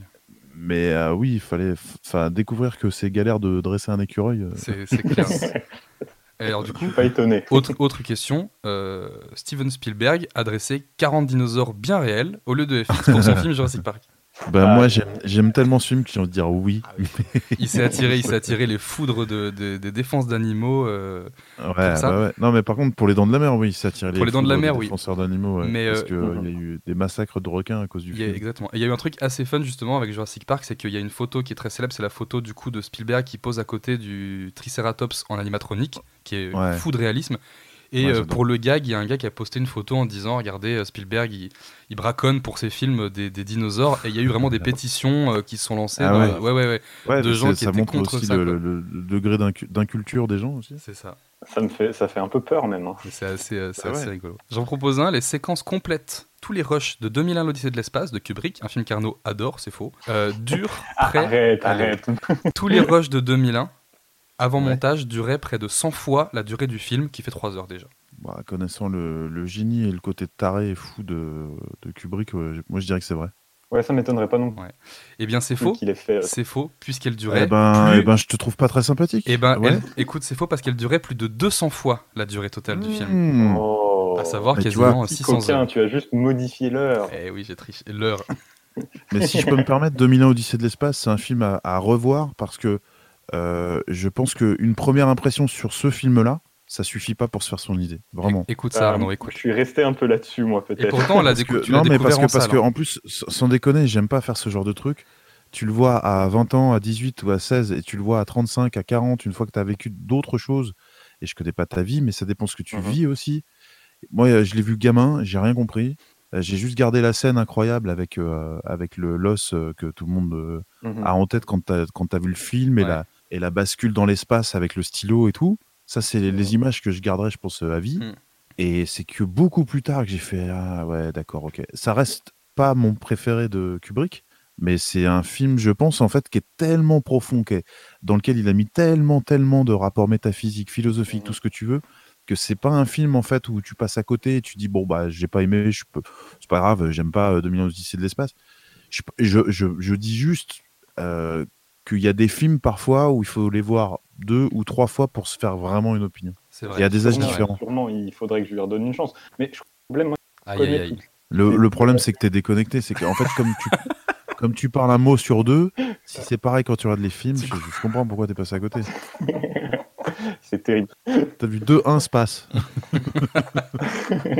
non, je rigole, mais euh, en, en plus, vraiment, ouais, pour 2001 Odyssée de l'espace, euh, je, mais je comprends. Je comprends qu'on puisse euh, pas l'aimer. Mhm. Et, et je- en fait, je l'aime je l'aime pas forcément, ce film. je dis juste que. Ah bon, ça- ça va. non, mais je, je- mais je peux pas nier que c'est un film incroyable et que c'est un Oui, film oui, incontournable. Oui, oui, oui. C'est- Oui, en fait- je suis assez d'accord avec ça. C'est pas forcément celui où je vais me replonger dedans à chaque fois qu'il y a des rétrospectives de Kubrick. C'est celui que je zappe, Mhm. mais je sais que je vais y retourner un jour. Ouais. Il y, a- y y quelque chose, euh, je, je pense que ça a fait ça pour des gens, euh, même si c'est moins puissant, je trouve, mais pour Mulholland Drive. Il y a des gens qui ont fait Ah, Oui, pas, ça m'a saoulé, j'ai pas compris, ça me saoule, euh, je vais le revoir. Et voilà, il- c'est des films en fait étrangement euh, fondamentaux. Ouais, carrément. Après, il est, et, et il est- et la fin est fascinante. J'ai pas aimé, mais elle, peut-être ça Avec est- le fœtus et tout. Le... Ouais, ouais, ouais. C'est inoubliable, ça, je, je veux bien l'admettre, mais peut-être que je suis resté trop en dehors.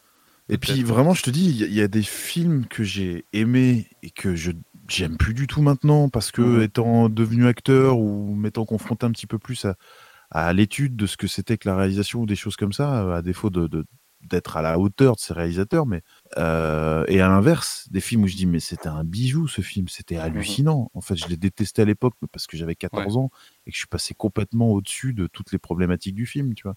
Mhm. Et après, même, tu as la couche supplémentaire, je pense, dans, dans 2001 Odyssée de l'espace, où tu- quand tu sais ce que c'est que de faire un film, et que tu te dis, Oh, comment ça sort d'un cerveau, ça? Et puis, Carrément. Comment il, il pense à ça, en fait? et puis il a fait ça il y a, il y a plus de 50 ans, quoi. Non, Il c'est fait ça en 69. 69, ouais, c'est ça. 68, C'est- c'est- 69, c'est- ouais. ça, ça, c'est taré. C'est-à-dire qu'on est en plein dans la conquête de l'espace, l'homme a marché ouais, sur la Lune. Carrément. Il, il- il conceptualise une caméra parce qu'il dit mais en fait les prises de vue dans l'espace on n'a pas de caméra qui font ces prises de vue là dans la vie en gros ce qu'il a fait c'est qu'il a, il a, il a fait fabriquer une caméra qui n'existait Mhm. pas c'est-à-dire qu'il a, fait, il a pris des objectifs qui étaient sur les caméras des, des navettes spatiales qu'il a fait monter sur, un, sur une caméra euh, de son époque pour pouvoir être sûr d'avoir dans les filtres et dans les, dans les objectifs le rendu d'une image spatiale Mhm. donc en fait moi quand je vois ça c'est aussi de me dire bah ce décor qui tourne sur lui-même s'il n'y a pas 2000 Odyssée, Odyssée de l'espace, euh, c'est pas sûr que Nolan pense à ça dans Inception. Tu vois. Ouais, ouais, ouais. Alors oui, il est précurseur évidemment. Ouais, ouais, Ah ouais, ouais, c'est. Mais en fait, ce film en lui-même, je l'aime pas forcément dans son, dans son histoire ou dans son rythme ou dans quoi, mais il y a des Mhm. moments de mise en scène, de décor, de Oui, qui sont, qui sont d'angle, vraiment. d'angle de point de vue d'un réalisateur et d'un créateur où tu peux pas ne pas dire t'es un putain de génie, Mhm. tu vois? Non, mais c'est ça, mais, c'est clair, mais, c'est mais, clair. mais, mais je peux, mais, mais je, je comprends très bien parce que j'arrive à dire t'es un putain de génie, mais c'est pas Ouais. celui-là que je vais regarder. Je vois, je vois, je vois. vois. Non, mais c'est clair. J'enchaîne encore, j'en ai encore trois petits. Les studios de la Fox ont refusé le script de Watchmen car il était, selon eux, et je cite, vraiment de la merde. Oh oui, ça c'est vrai. Arnaud, Pas un que c'est de la merde, pas que Oui, c'est de la merde. qu'ils ont dit ça. Mais ça arrive tellement dans les carrières de studio Ah et dans les ouais. carrières. Mais ils l'ont dit Ouais. avec ces mots-là, de la merde, incompréhensible Ah, ça en m'étonne plus. pas. En plus. Ça m'étonne pas. Ça m'étonne pas. Bah, ouais, on va dire Eh vrai oui, aussi. allez. c'est c'est vrai, c'est vrai, c'est tout à fait vrai. Et du coup, euh, les studios ont raté un, un bon succès commercial quand même. Mais ouais. Tu vois, le nombre de Et gens qui ont bon dit film. Star Wars, Un très le bon nombre film. de gens qui ont dit euh, putain, euh, Lucas, c'est la fin de ta carrière, Star Wars, euh, t'as fait un film abominable. Bra- Brian Même De Palma acteurs euh, avait, Ouais. avait engueulé George Lucas parce qu'il lui avait Ouais. perdu son temps en regardant Star Wars. euh, Ouais, et en même temps, en l'engueulant, en c'est grâce à lui qui lui a donné l'idée. Ouais. En gros, euh, ça, c'est une anecdote que j'adore. Donc, ils étaient tous potes, on le sait, euh, Nouvelle Hollywood, machin, Spielberg ils étaient De tous Palma, inséparables. De Palma, c'était le plus virulent, c'était le mec qui rentrait le plus dedans. Et euh, Spielberg, c'était le petit génie, le petit geek, Mm. euh, en fait, euh, et, tout, et qui était cool avec tout le monde. Mais tout le monde disait, bon, bah, lui, euh, laisse tomber, c'est un génie. euh, on peut pas tester, il a 27 ans, il a déjà fait tout ça, laisse tomber.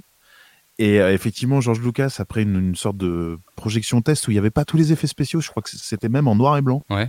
Parce que euh, certains disaient que c'est fou de regarder ces images-là, parce qu'on dirait la Seconde Oui, oui, Guerre mondiale. très- mais, euh, voilà.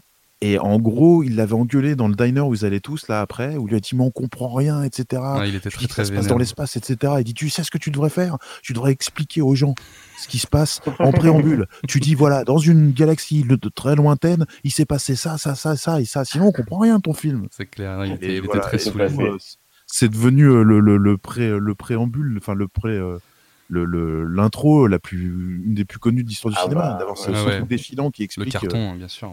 bah ouais.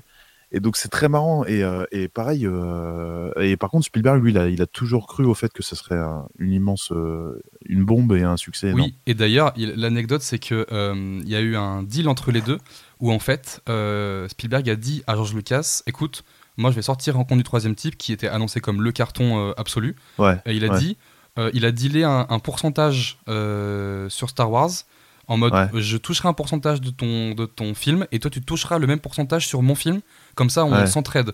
Et il avait vraiment, euh, vraiment, vraiment eu fait le pour flair, Star le War. pif.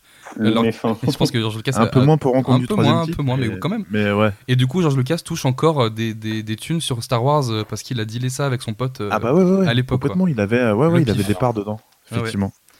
J'en ai une qui est assez, euh, assez intéressante. C'est Hitchcock qui devait superviser et réaliser le film d'animation Pinocchio pour Walt Disney, mais finalement non, car les studios ont refusé le script en disant, je cite, les scènes sont terrifiantes et d'une innommable violence.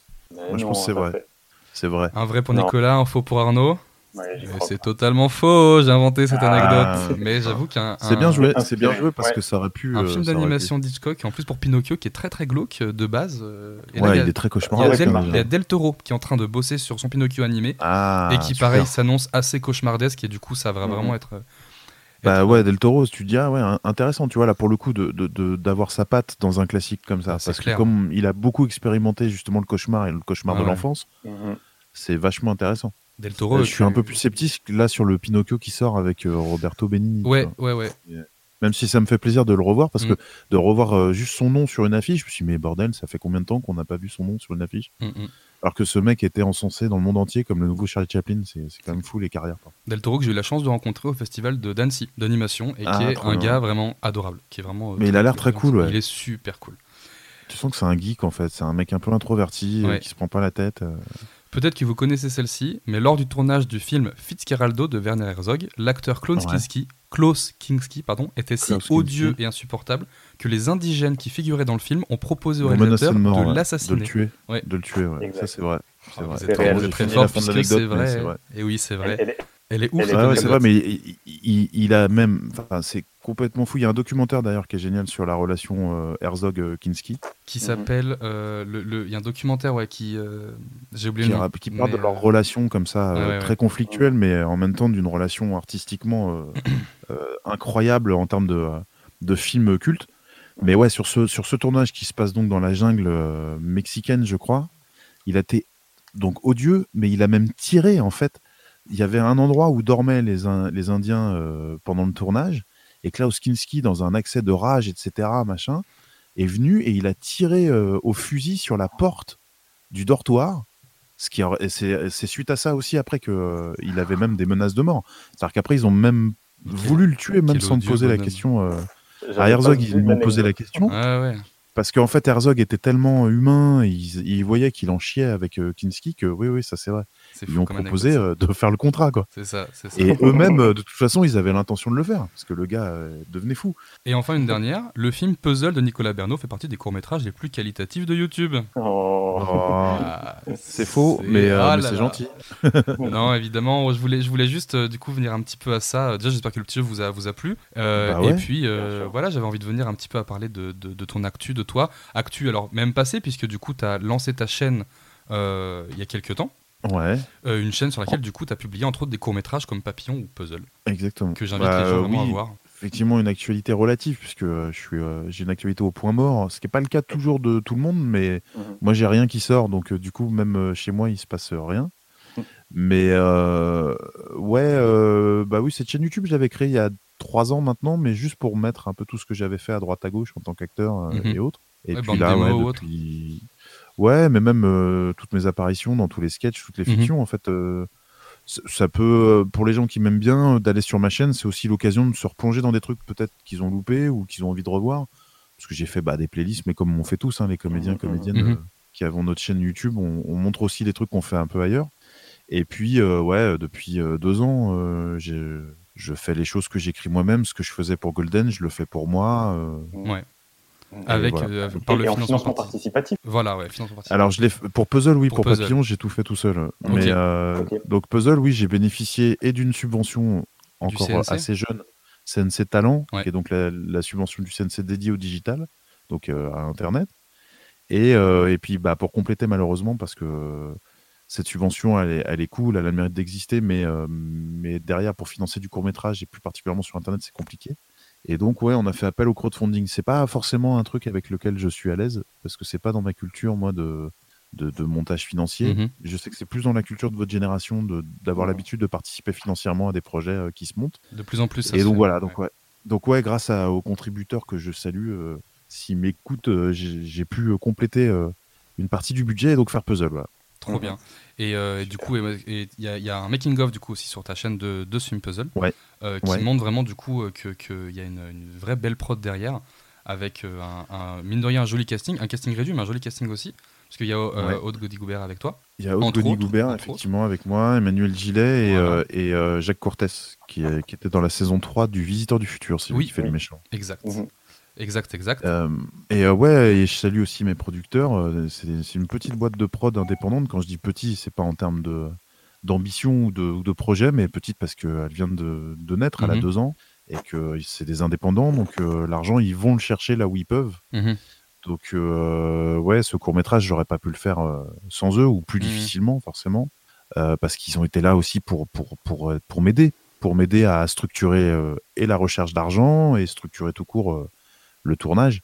C'est vrai que ça peut paraître impressionnant. Il y avait effectivement euh, une belle, j'avais une très belle équipe euh, et, plutôt pas mal de matériel, mais au final, euh, on a serré vachement les budgets. On a, comme on voulait payer tout le monde et tout, le making of c'est toujours à double tranchant c'est qu'à la fois pour les gens qui sont pas avertis ils vont se dire ah bah putain c'est bon euh, lui il est à l'aise et tout et en vérité quand on quand on est un peu dans le monde de l'audiovisuel et du cinéma on sait que le nombre de jours que j'ai eu pour le faire et l'ambition du film en lui-même au final c'est un budget assez serré Mhm. mais je suis très content je me plains pas parce qu'au moins il, il existe Le résultat. ce qui est un peu dur là c'est que avec les événements euh, actuels euh, la dynamique un peu de puzzle qui commençait à, à- sa vie en festival a été euh, tuée dans l'œuf du coup Mhm. donc euh, ouais, ça c'est la petite tristesse et la déception parce que euh, parce que je, je l'ai pensé pour une dimension cinématographique euh, en termes de réalisation. Donc c'est vrai que ça me fait plaisir Mhm. quand j'ai l'occasion de le montrer dans des festivals ou dans des projections même euh, ouvertes au public. Mais euh, mais voilà, ouais, puzzle. je- je- J'espère que j'en ferai d'autres. Je suis un peu euh, je, sais même pas trop euh, ce que je vais faire euh, après tout ça en, vérité. hein. Je, je remets un peu en question plein de choses de mon métier euh, sur est-ce que je vais continuer, est-ce que est-ce que j'aurai la possibilité de continuer, est-ce que j'en aurai l'envie, je, Mhm. sais pas. Donc voilà, tout est incertain. Euh, en tant qu'acteur, je me pose déjà cette question depuis un moment, mais le confinement, forcément, amplifie Le un peu la, la possibilité d'y réfléchir. Et ensuite, ouais, sur la fabrication de, de courts-métrages, de séries ou de films, là, en ce moment, j'ai plein de choses hein, que j'avais commencé à écrire euh, avant le confinement. Bizarrement, là, le confinement me, me, me crée pas chez moi une espèce de dynamique de créativité incroyable. Je sais que j'y reviendrai. Peut-être que euh, plus on va avancer dans les semaines et plus je vais y revenir. Mais euh, ouais, je, je me pose plein de questions. Mais avoir envie de raconter des histoires, de continuer à faire des choses, en tout cas avec sincérité et intégrité, Mhm. que ce soit dans ce métier-là ou un autre, oui, j'ai envie de continuer à faire ça. À Trop raconter bien. des histoires, oui, j'adorerais. euh, voilà, je sais pas. Tout est un peu incertain. Écoute, Mais je suis content ouais, que les gens, en tout cas, aient compris un peu ce que je voulais faire avec Papillon et avec Puzzle. Et, Mm. et je remercie d'ailleurs tous les gens à chaque fois qui me qui m'envoient des messages pour me parler de, de, de ces films-là parce que je suis fier de les avoir faits. Je suis pas forcément fier du résultat. Je sais que c'est des étapes de travail que, que j'ai des millions de choses à apprendre et, et j'ai envie de les apprendre. Mhm. Mais voilà. Donc c'est ouais. en tout cas, c'est très inspirant, ouais, Ouais. des gens Bah, comme merci. nous, de voir Bah, ce, qui est, merci. ce qui est faisable sur Internet et sur ces Carrément. nouvelles En tout cas, Bah, merci. Après, euh, après c'est vrai que je, je, je, bénéficie aussi quand même. euh, je pense que j'aurais fait puzzle il y a 8 ans, j'aurais galéré beaucoup plus pour le faire. Mhm. Mhm. Euh, C'est sûr que le fait d'avoir un public, euh, même si je suis pas à l'échelle d'un Cyprien ou d'un Norman, j'ai quand même un public derrière moi et le Kiss Kiss Ouais. Bang me l'a me l'a prouvé même d'une manière euh, très euh, concrète. Euh, d'avoir un peu de notoriété, effectivement, forcément, a fait que je, je pense qu'on a écouté d'une oreille un peu plus attentive le projet. Maintenant, ils, Mhm. ont, ils ont jugé en leur âme et conscience. euh, euh, je parle pour la subvention notamment et tout, mais, mais euh, bah, c'est cool. Moi, je suis content. encore une fois, je, je- je- je fais des choses pour servir mes intérêts, en fait. Mhm. On a tous une démarche un peu égocentrique ou égoïste, mais j'essaie toujours de transmettre quelque chose d'intègre et de sincère. Mhm. Et si ça provoque une réaction, bonne ou mauvaise, mais que ça donne envie soit aux gens de le faire de leur côté, ou en tout cas de continuer à regarder, moi, je suis très content. Je suis très très content. Euh, Mm. Ce que j'essaye de faire justement avec la culture que j'ai euh, cinématographique et, et la culture même de, de- euh, professionnelle de mon métier d'acteur, par exemple. On parlait d'autres Goni Goubert, euh, euh, on est quelques-uns, quelques-unes sur Internet dont c'était le métier bien avant qu'Internet arrive dans nos carrières. Mhm. Et on a essayé de conserver cette rigueur, cette, euh, ce professionnalisme et cette sincérité, cette intégrité dans ce qu'on fait. Et voilà, donc euh, quand je quand j'écris euh, Détestable, Jojo, et qu'ensuite euh, sur ma chaîne je continue avec Papillon et, et Puzzle, j'essaye de rester dans cette continuité-là de ce que j'ai envie de défendre, pas forcément que sur Internet, de ce que j'ai envie de défendre au cinéma, à la télé, Bien au théâtre. sûr, Mhm. bien sûr. Donc, et ce que, ce que je trouve, ça, ça me fait plaisir si c'est inspirant parce que faut profiter encore. Et là, je le dis pour les gens qui ont plein de choses sous le sous le bras, euh, euh, décrites euh, ou ou ont envie de se filmer ou de faire des choses. S'ils ont des idées là pendant le confinement, ce qui est super quand même encore, il faut en profiter, c'est que YouTube est encore gratuit pour créer sa chaîne. Euh, j'ai- et je fais pas la pub pour YouTube. S'il y a d'autres plateformes qui se créent, euh, il faut aller sur ces plateformes qui se créent pour créer euh, librement encore des choses. YouTube, la difficulté, c'est que c'est l'endroit le plus populaire, mais c'est aussi l'endroit où tu peux être le plus noyé dans ce que tu fais, surtout si tu fais de la fiction. Mais en tout Mhm. cas, c'est une tribune qui est encore gratuite à créer pour en tout cas diffuser ce qu'on fait. Mhm. Euh, Mhm. Voilà. Donc, euh, quoi Carrément. qu'il arrive, faut se servir d'Internet comme un outil, comme un, comme, comme un endroit de liberté, parce que c'est encore le cas. Ça va de moins en moins durer parce Ouais. que c'est une industrie, donc euh, donc faut en profiter, ouais. Non, mais c'est Et, clair. euh, Et je pense que faire des choses comme j'ai pu faire comme Papillon, par exemple, Papillon, j'ai tout fait de A à Z et je l'ai autoproduit. C'est pas un modèle que j'ai envie de donner pour les décideurs, parce que étant professionnel, je préfère être rémunéré pour ce que je fais et être payé. Mais à 20 ans, moi, je sais qu'on a, on a fait beaucoup, beaucoup de courts-métrages quand j'étais euh, plus jeune avec mon meilleur pote. Et on est passé un peu à côté du rendez-vous Internet, alors que pourtant on Mhm. aurait pu.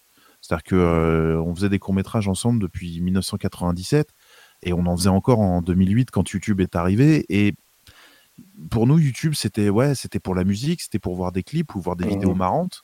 Et j'ai eu un déclic, mais un peu tardif, que c'était aussi un lieu de, de fiction et de création. C'est grâce à François Descraques que j'ai pu m'en rendre compte quand euh, j'ai joué dans les opérateurs et qu'il parlait du visiteur du futur et que je me suis dit, merde, je l'ai pas vu. et du coup, c'est comme ça que j'ai découvert d'un seul coup. Je dis mais sur Internet, en fait, on aurait dû, on aurait pu euh, mettre toute notre fiction là-dessus. Mhm. Donc en tout cas, nous, c'est un peu trop tard, mais pour les gens qui ont, ont entre 16 et 20 ans, 25 ans, euh, qui ont une caméra, qui ont des idées et tout, faites-le. Et là, en ce moment, euh, depuis quelques années, l'accès à du matériel un peu digne de ce nom est de plus en plus démocratisé, enfin en tout cas euh, abordable. Et, euh, et surtout, on a un canal de diffusion. Avant, il fallait convaincre une chaîne de télé, il fallait convaincre un- une salle de cinéma de diffuser sa bobine. Là, on le fait en trois clics, on, on peut Mhm. mettre ce qu'on a fait. Quoi. Donc, euh, Ouais. donc Bon, maintenant, euh, le problème, c'est pas de se noyer dans cette masse. Parce que Ouais, c'est ça. En fait, ouais, dur, mais, je mais je pense que c'est pas un but en soi de sortir du lot. C'est pas Bien la bonne quête. C'est pas la bonne quête. Je pense qu'il faut se dire tiens, qu'est-ce que j'ai envie de raconter? Qu'est-ce qui me fait marrer Mhm. déjà d'abord? Qu'est-ce qui ouais, m'amuse moi? Qu'est-ce qui amuse mes potes? Et commencer déjà avec ça. euh, François Descraques sur Internet, quand il a commencé un peu le concept du visiteur du futur, il avait le caméscope de ses parents, Ouais. son meilleur ami, son, son petit frère, et Mhm. vas-y quoi. Ouais. Les films à la maison, Et, il- euh, il envoyait ses cassettes à, à No Life euh, à l'époque. Ouais, c'est ça, ouais. tu vois.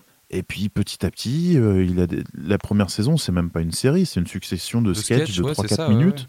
Mhm. Et puis saison 2, il s'est dit tiens, j'ai peut-être un truc, j'ai peut-être une série et puis voilà, et puis et puis ça même son regard, sa manière de diriger les acteurs, les acteurs et les actrices euh, eux-mêmes ont progressé au fur et à mesure des saisons et il a il a tissé son, son fil, tu vois. Ouais, Mais ouais, euh. C'est-à-dire que du coup, il a assumé euh, clairement ses inspirations SF euh, qu'il avait lui dans la pop culture et tout, et il a fait un mélange de son humour, son regard à lui, dans un truc qu'on connaissait déjà entre guillemets, tu Mhm, vois, le côté steampunk, SF et tout. Mais il y a mis sa particularité. C'est comme euh, euh, Astier, Alexandre Mhm. Astier, quand il crée Camelot. Moi, j'avais vu par hasard tard le soir le court métrage qui, qui était le pilote en fait, mais je le savais pas. Et j'avais dit ah trop marrant, une sorte de Monty Python à la française, mais un peu gaulois quoi. C'est-à-dire on prend le mythe du roi ça, Arthur, genre sacré Graal, et puis on le met euh, au ras de euh, un morceau de saucisson et, et partager une planche de fromage. Et, et voilà. Mais lui, il assume, il a assumé très vite. Je vois très bien ses aspirations. euh, le- le- je suis sûr que le Excalibur de John Borman, il l'a retourné. Mhm. Et, euh, et- mais avec un humour aussi, euh, des tontons flingueurs euh, mis là-dedans, une gouaille un peu comme ça euh, d'Audiard. Et c'est le mélange des deux qui fait que. Mais au final, il s'est pas dit je vais révolutionner le truc. Il s'est dit qu'est-ce qui me fait marrer, qu'est-ce que j'aime bien faire, faire des trucs avec mes potes, faire de la musique et parler d'histoire. Et voilà. Ouais, c'est ça. Et euh, c'est parce que ça, parce que ça c'est l'obsession justement sur YouTube, c'est comment je fais pour avoir des vues, comment je fais pour avoir de la visibilité, comment je fais pour avoir euh, tant d'abonnés?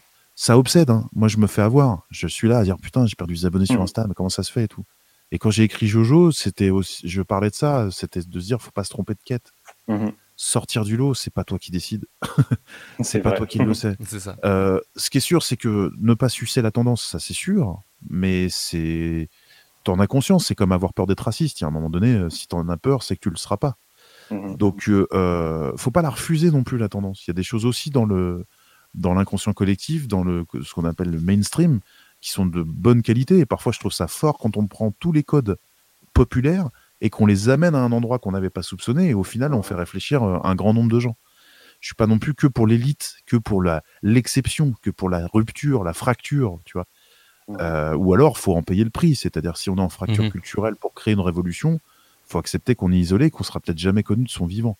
Si on sait qu'on a quand même envie un peu que ça marche, faut accepter qu'on a une petite part de compromis, Euh, mais qu'on dilue, qu'on dilue dans quelque chose de créatif, de sincère et d'intègre. Mais quand on est sincère et intègre, même si ça a déjà été fait et refait, les gens arriveront à percevoir un peu ce que tu es derrière. Là où je suis assez Mhm. content, ma petite fierté, c'est que le peu d'abonnés que j'ai sur, euh, sur euh, YouTube, je crois qu'ils ont compris qui j'étais à travers ce que je faisais. Euh, que- quelle démarche j'avais. Ils ont envie de me suivre même s'ils sont pas toujours convaincus. Il y a des gens qui ont moins aimé Puzzle que Papillon ou inversement, mais ils n'ont pas fermé la porte. Ils disent Mhm. ok, je vois ta démarche, je vois ta recherche, je vois, je vois ce que tu essayes de faire. En tout cas, ce qui est sûr, c'est que ça, j'ai pas trop aimé, mais on voit que tu n'essayes pas de nous séduire, que tu dis, Mhm. que tu transmets quelque chose, que tu as envie de transmettre. Ça plaît, ça plaît pas. Si ça plaît, je suis très content. Si ça plaît pas, je suis malheureux. Mais euh, je suis pas non plus. euh, je, je me dis pas, attends, le public là en ce moment, ils attendent ça et tout. Donc Mhm. quand t'es pas dans cette démarche-là, il se passe des trucs. Mais ça met du temps. Ça met du temps. C'est sûr, c'est sûr. En tout cas, du coup, bah alors, on vous recommande évidemment d'aller voir les courts-métrages de Nicolas, que ce soit sur ta chaîne ou ceux que tu as fait du coup par le passé également. Euh, ouais, bien sûr. En fait, partout. si vous allez sur ma chaîne, vous les verrez tous. Voilà. Vous verrez ceux que j'ai écrits, ceux dans lesquels je joue, ceux que j'ai que j'ai réalisés. Voilà, Nicolas Bernot, comme ça se prononce, B-E-R-N-O, et puis vous. Et également, Vous allez coup, voir. bah, ton Insta aussi finalement, où tu euh, recommandes, comme on l'a dit, les films. Et euh, Ouais. j'imagine que tu vas poster aussi des infos pour tes futures euh, lectures. Voilà, ouais, première page. Là, je suis en train de page. bosser, je mets un peu de temps, mais je, je, je me dis, bon, ça sert à rien de se mettre une espèce de. Moi, j'admire là justement Crustel qui en font un tous les jours, mais Ouais, ils sont tous super. les deux à, à- à construire le truc. Euh, voilà, je- je- le premier, j'ai sorti il y a une semaine et, et deux, trois jours. Le prochain arrive bientôt. euh, je vais continuer. Donc première page, il y a le premier épisode sur SoundCloud, euh, donc première page de 1984 de George Orwell. Puis je vais voir, je vais voir si je continue, si le deuxième y prend moins. Ça va être un peu selon mon humeur, donc il faudra que les gens soient, patients. Mais Donc restez actifs, enfin restez Ouais. attentifs sur les réseaux, ça va arriver. Ça va arriver. D'ailleurs, D'ailleurs, c'est un peu mon credo sur, euh, sur YouTube en général. hein. Euh, Sur ma chaîne YouTube, il y a plein de choses à voir parce que j'ai répertorié plein de choses, mais sur mes créations originales, entre Papillon et Puzzle, il y a un an qui se sont écoulés. Mhm. Euh, parce que j'ai aussi un peu envie de m'affranchir de ce rythme un petit peu aliénant euh, qu'impose un peu parfois le public sur YouTube, euh, de la récurrence, de la fréquence. C'est ce qui fait aussi monter les vues et c'est ce qui fait aussi monter les abonnés, de faire fréquemment des choses. Sauf que moi, j'ai pas un besoin effréné de faire régulièrement un truc. Mhm. Je préfère le faire une fois par an, mais en être vraiment content pour pouvoir progresser ou faire autre chose. Donc voilà, que les gens ne, ne, ne- ne soient pas trop énervés de ça, mais euh, je Ouais, je continuerai à faire des choses. euh, donc Et, voilà. et puis c'est toujours de la qualité qui sort, donc c'est ça le. Mais Bah, euh, on, on essaye. Peut-être que le prochain euh, sera détesté ou plaira pas. En tout cas, ce qui est sûr, c'est que je mets tout ce que. Mais comme tous mes camarades, on met tout ce qu'on a Mhm. dedans. Euh, donc, Bah, c'est quoi qu'il arrive, si vous aimez pas les gens, soyez cool, quoi, parce qu'on vous a pas Mhm. frappé euh, au visage et on n'a pas vendu ça. des armes à l'étranger, quoi. c'est ça. Petit message politique. C'est ça. Non, on, on termine sur une, une belle note finalement. Non, en tout cas, les amis, je vous remercie d'avoir d'avoir euh, accepté de Bah, venir merci à dans ce vous, euh, podcast. les gars, c'était Bah cool. non, c'est- c'était super. cool, merci beaucoup. Euh, J'espère que vous qui écoutez ça chez vous, ça vous aura plu, ça vous aura sûrement donné plein d'idées parce qu'on a parlé de plein de trucs quand même entre les films, les séries, les sites euh, et autres. euh, et autres, on a vraiment vraiment conseillé énormément de choses. Donc je pense que là vous avez Les un bel éventail les de. livres, Mais on a, pu Voilà. savoir en faire. On a conseillé un vrai, un bel éventail euh, de, de- Vous avez un large choix de plein de trucs à mater si Voilà. ça vous intéresse. Quant à nous, avec Arnaud, on va essayer de euh, d'enregistrer plusieurs podcasts à distance euh, les prochains jours En essayant d'éviter les problèmes. en essayant d'avoir une petite, une petite connexion, mais ça, on va, on va essayer d'y remédier. Euh, normalement, là, le podcast qu'on enregistre là, là, on l'enregistre, il est mardi. Euh, si tout se passe bien, il sort jeudi ou vendredi, donc euh, c'est, ça arrive euh, dur, dur. Et euh, voilà, restez, restez attentifs. On va essayer de garder cette, cet espacement de une semaine ou deux semaines entre chaque épisode, euh, puisqu'on en a quelques-uns d'avance là qui arrivent aussi très bientôt. En attendant, bah, prenez soin de vous qui êtes, à- qui êtes à la maison. Et puis, euh, Ouais, eh ben, restez chez vous. voilà, Oui, oui. à très vite. Merci encore Nicolas, peuvent. merci Arnaud. Merci. Eh ben, beaucoup. merci, merci à vous et puis euh, merci aussi à tous les soignants, tous les gens qui nous aident et qui nous aident à, Exactement. à vivre euh, au mieux ce confinement. Voilà, s'ils Exactement. écoutent Ouais. par hasard, euh, on les remercie, On tous les vous envoie de la, soignants, les, de la bonne ce fort. les agents de propreté, dans l'alimentaire, les chauffeurs poids lourds, tout le monde, enfin voilà, tous Ouais, les ouais. gens qui sont actifs et qui sont nécessaires. On vous embrasse très fort et merci beaucoup de C'est de clair. faire tout ça. Bravo pour le travail que vous faites. On se dit à très vite. Salut tout le monde. Au revoir. Salut, salut.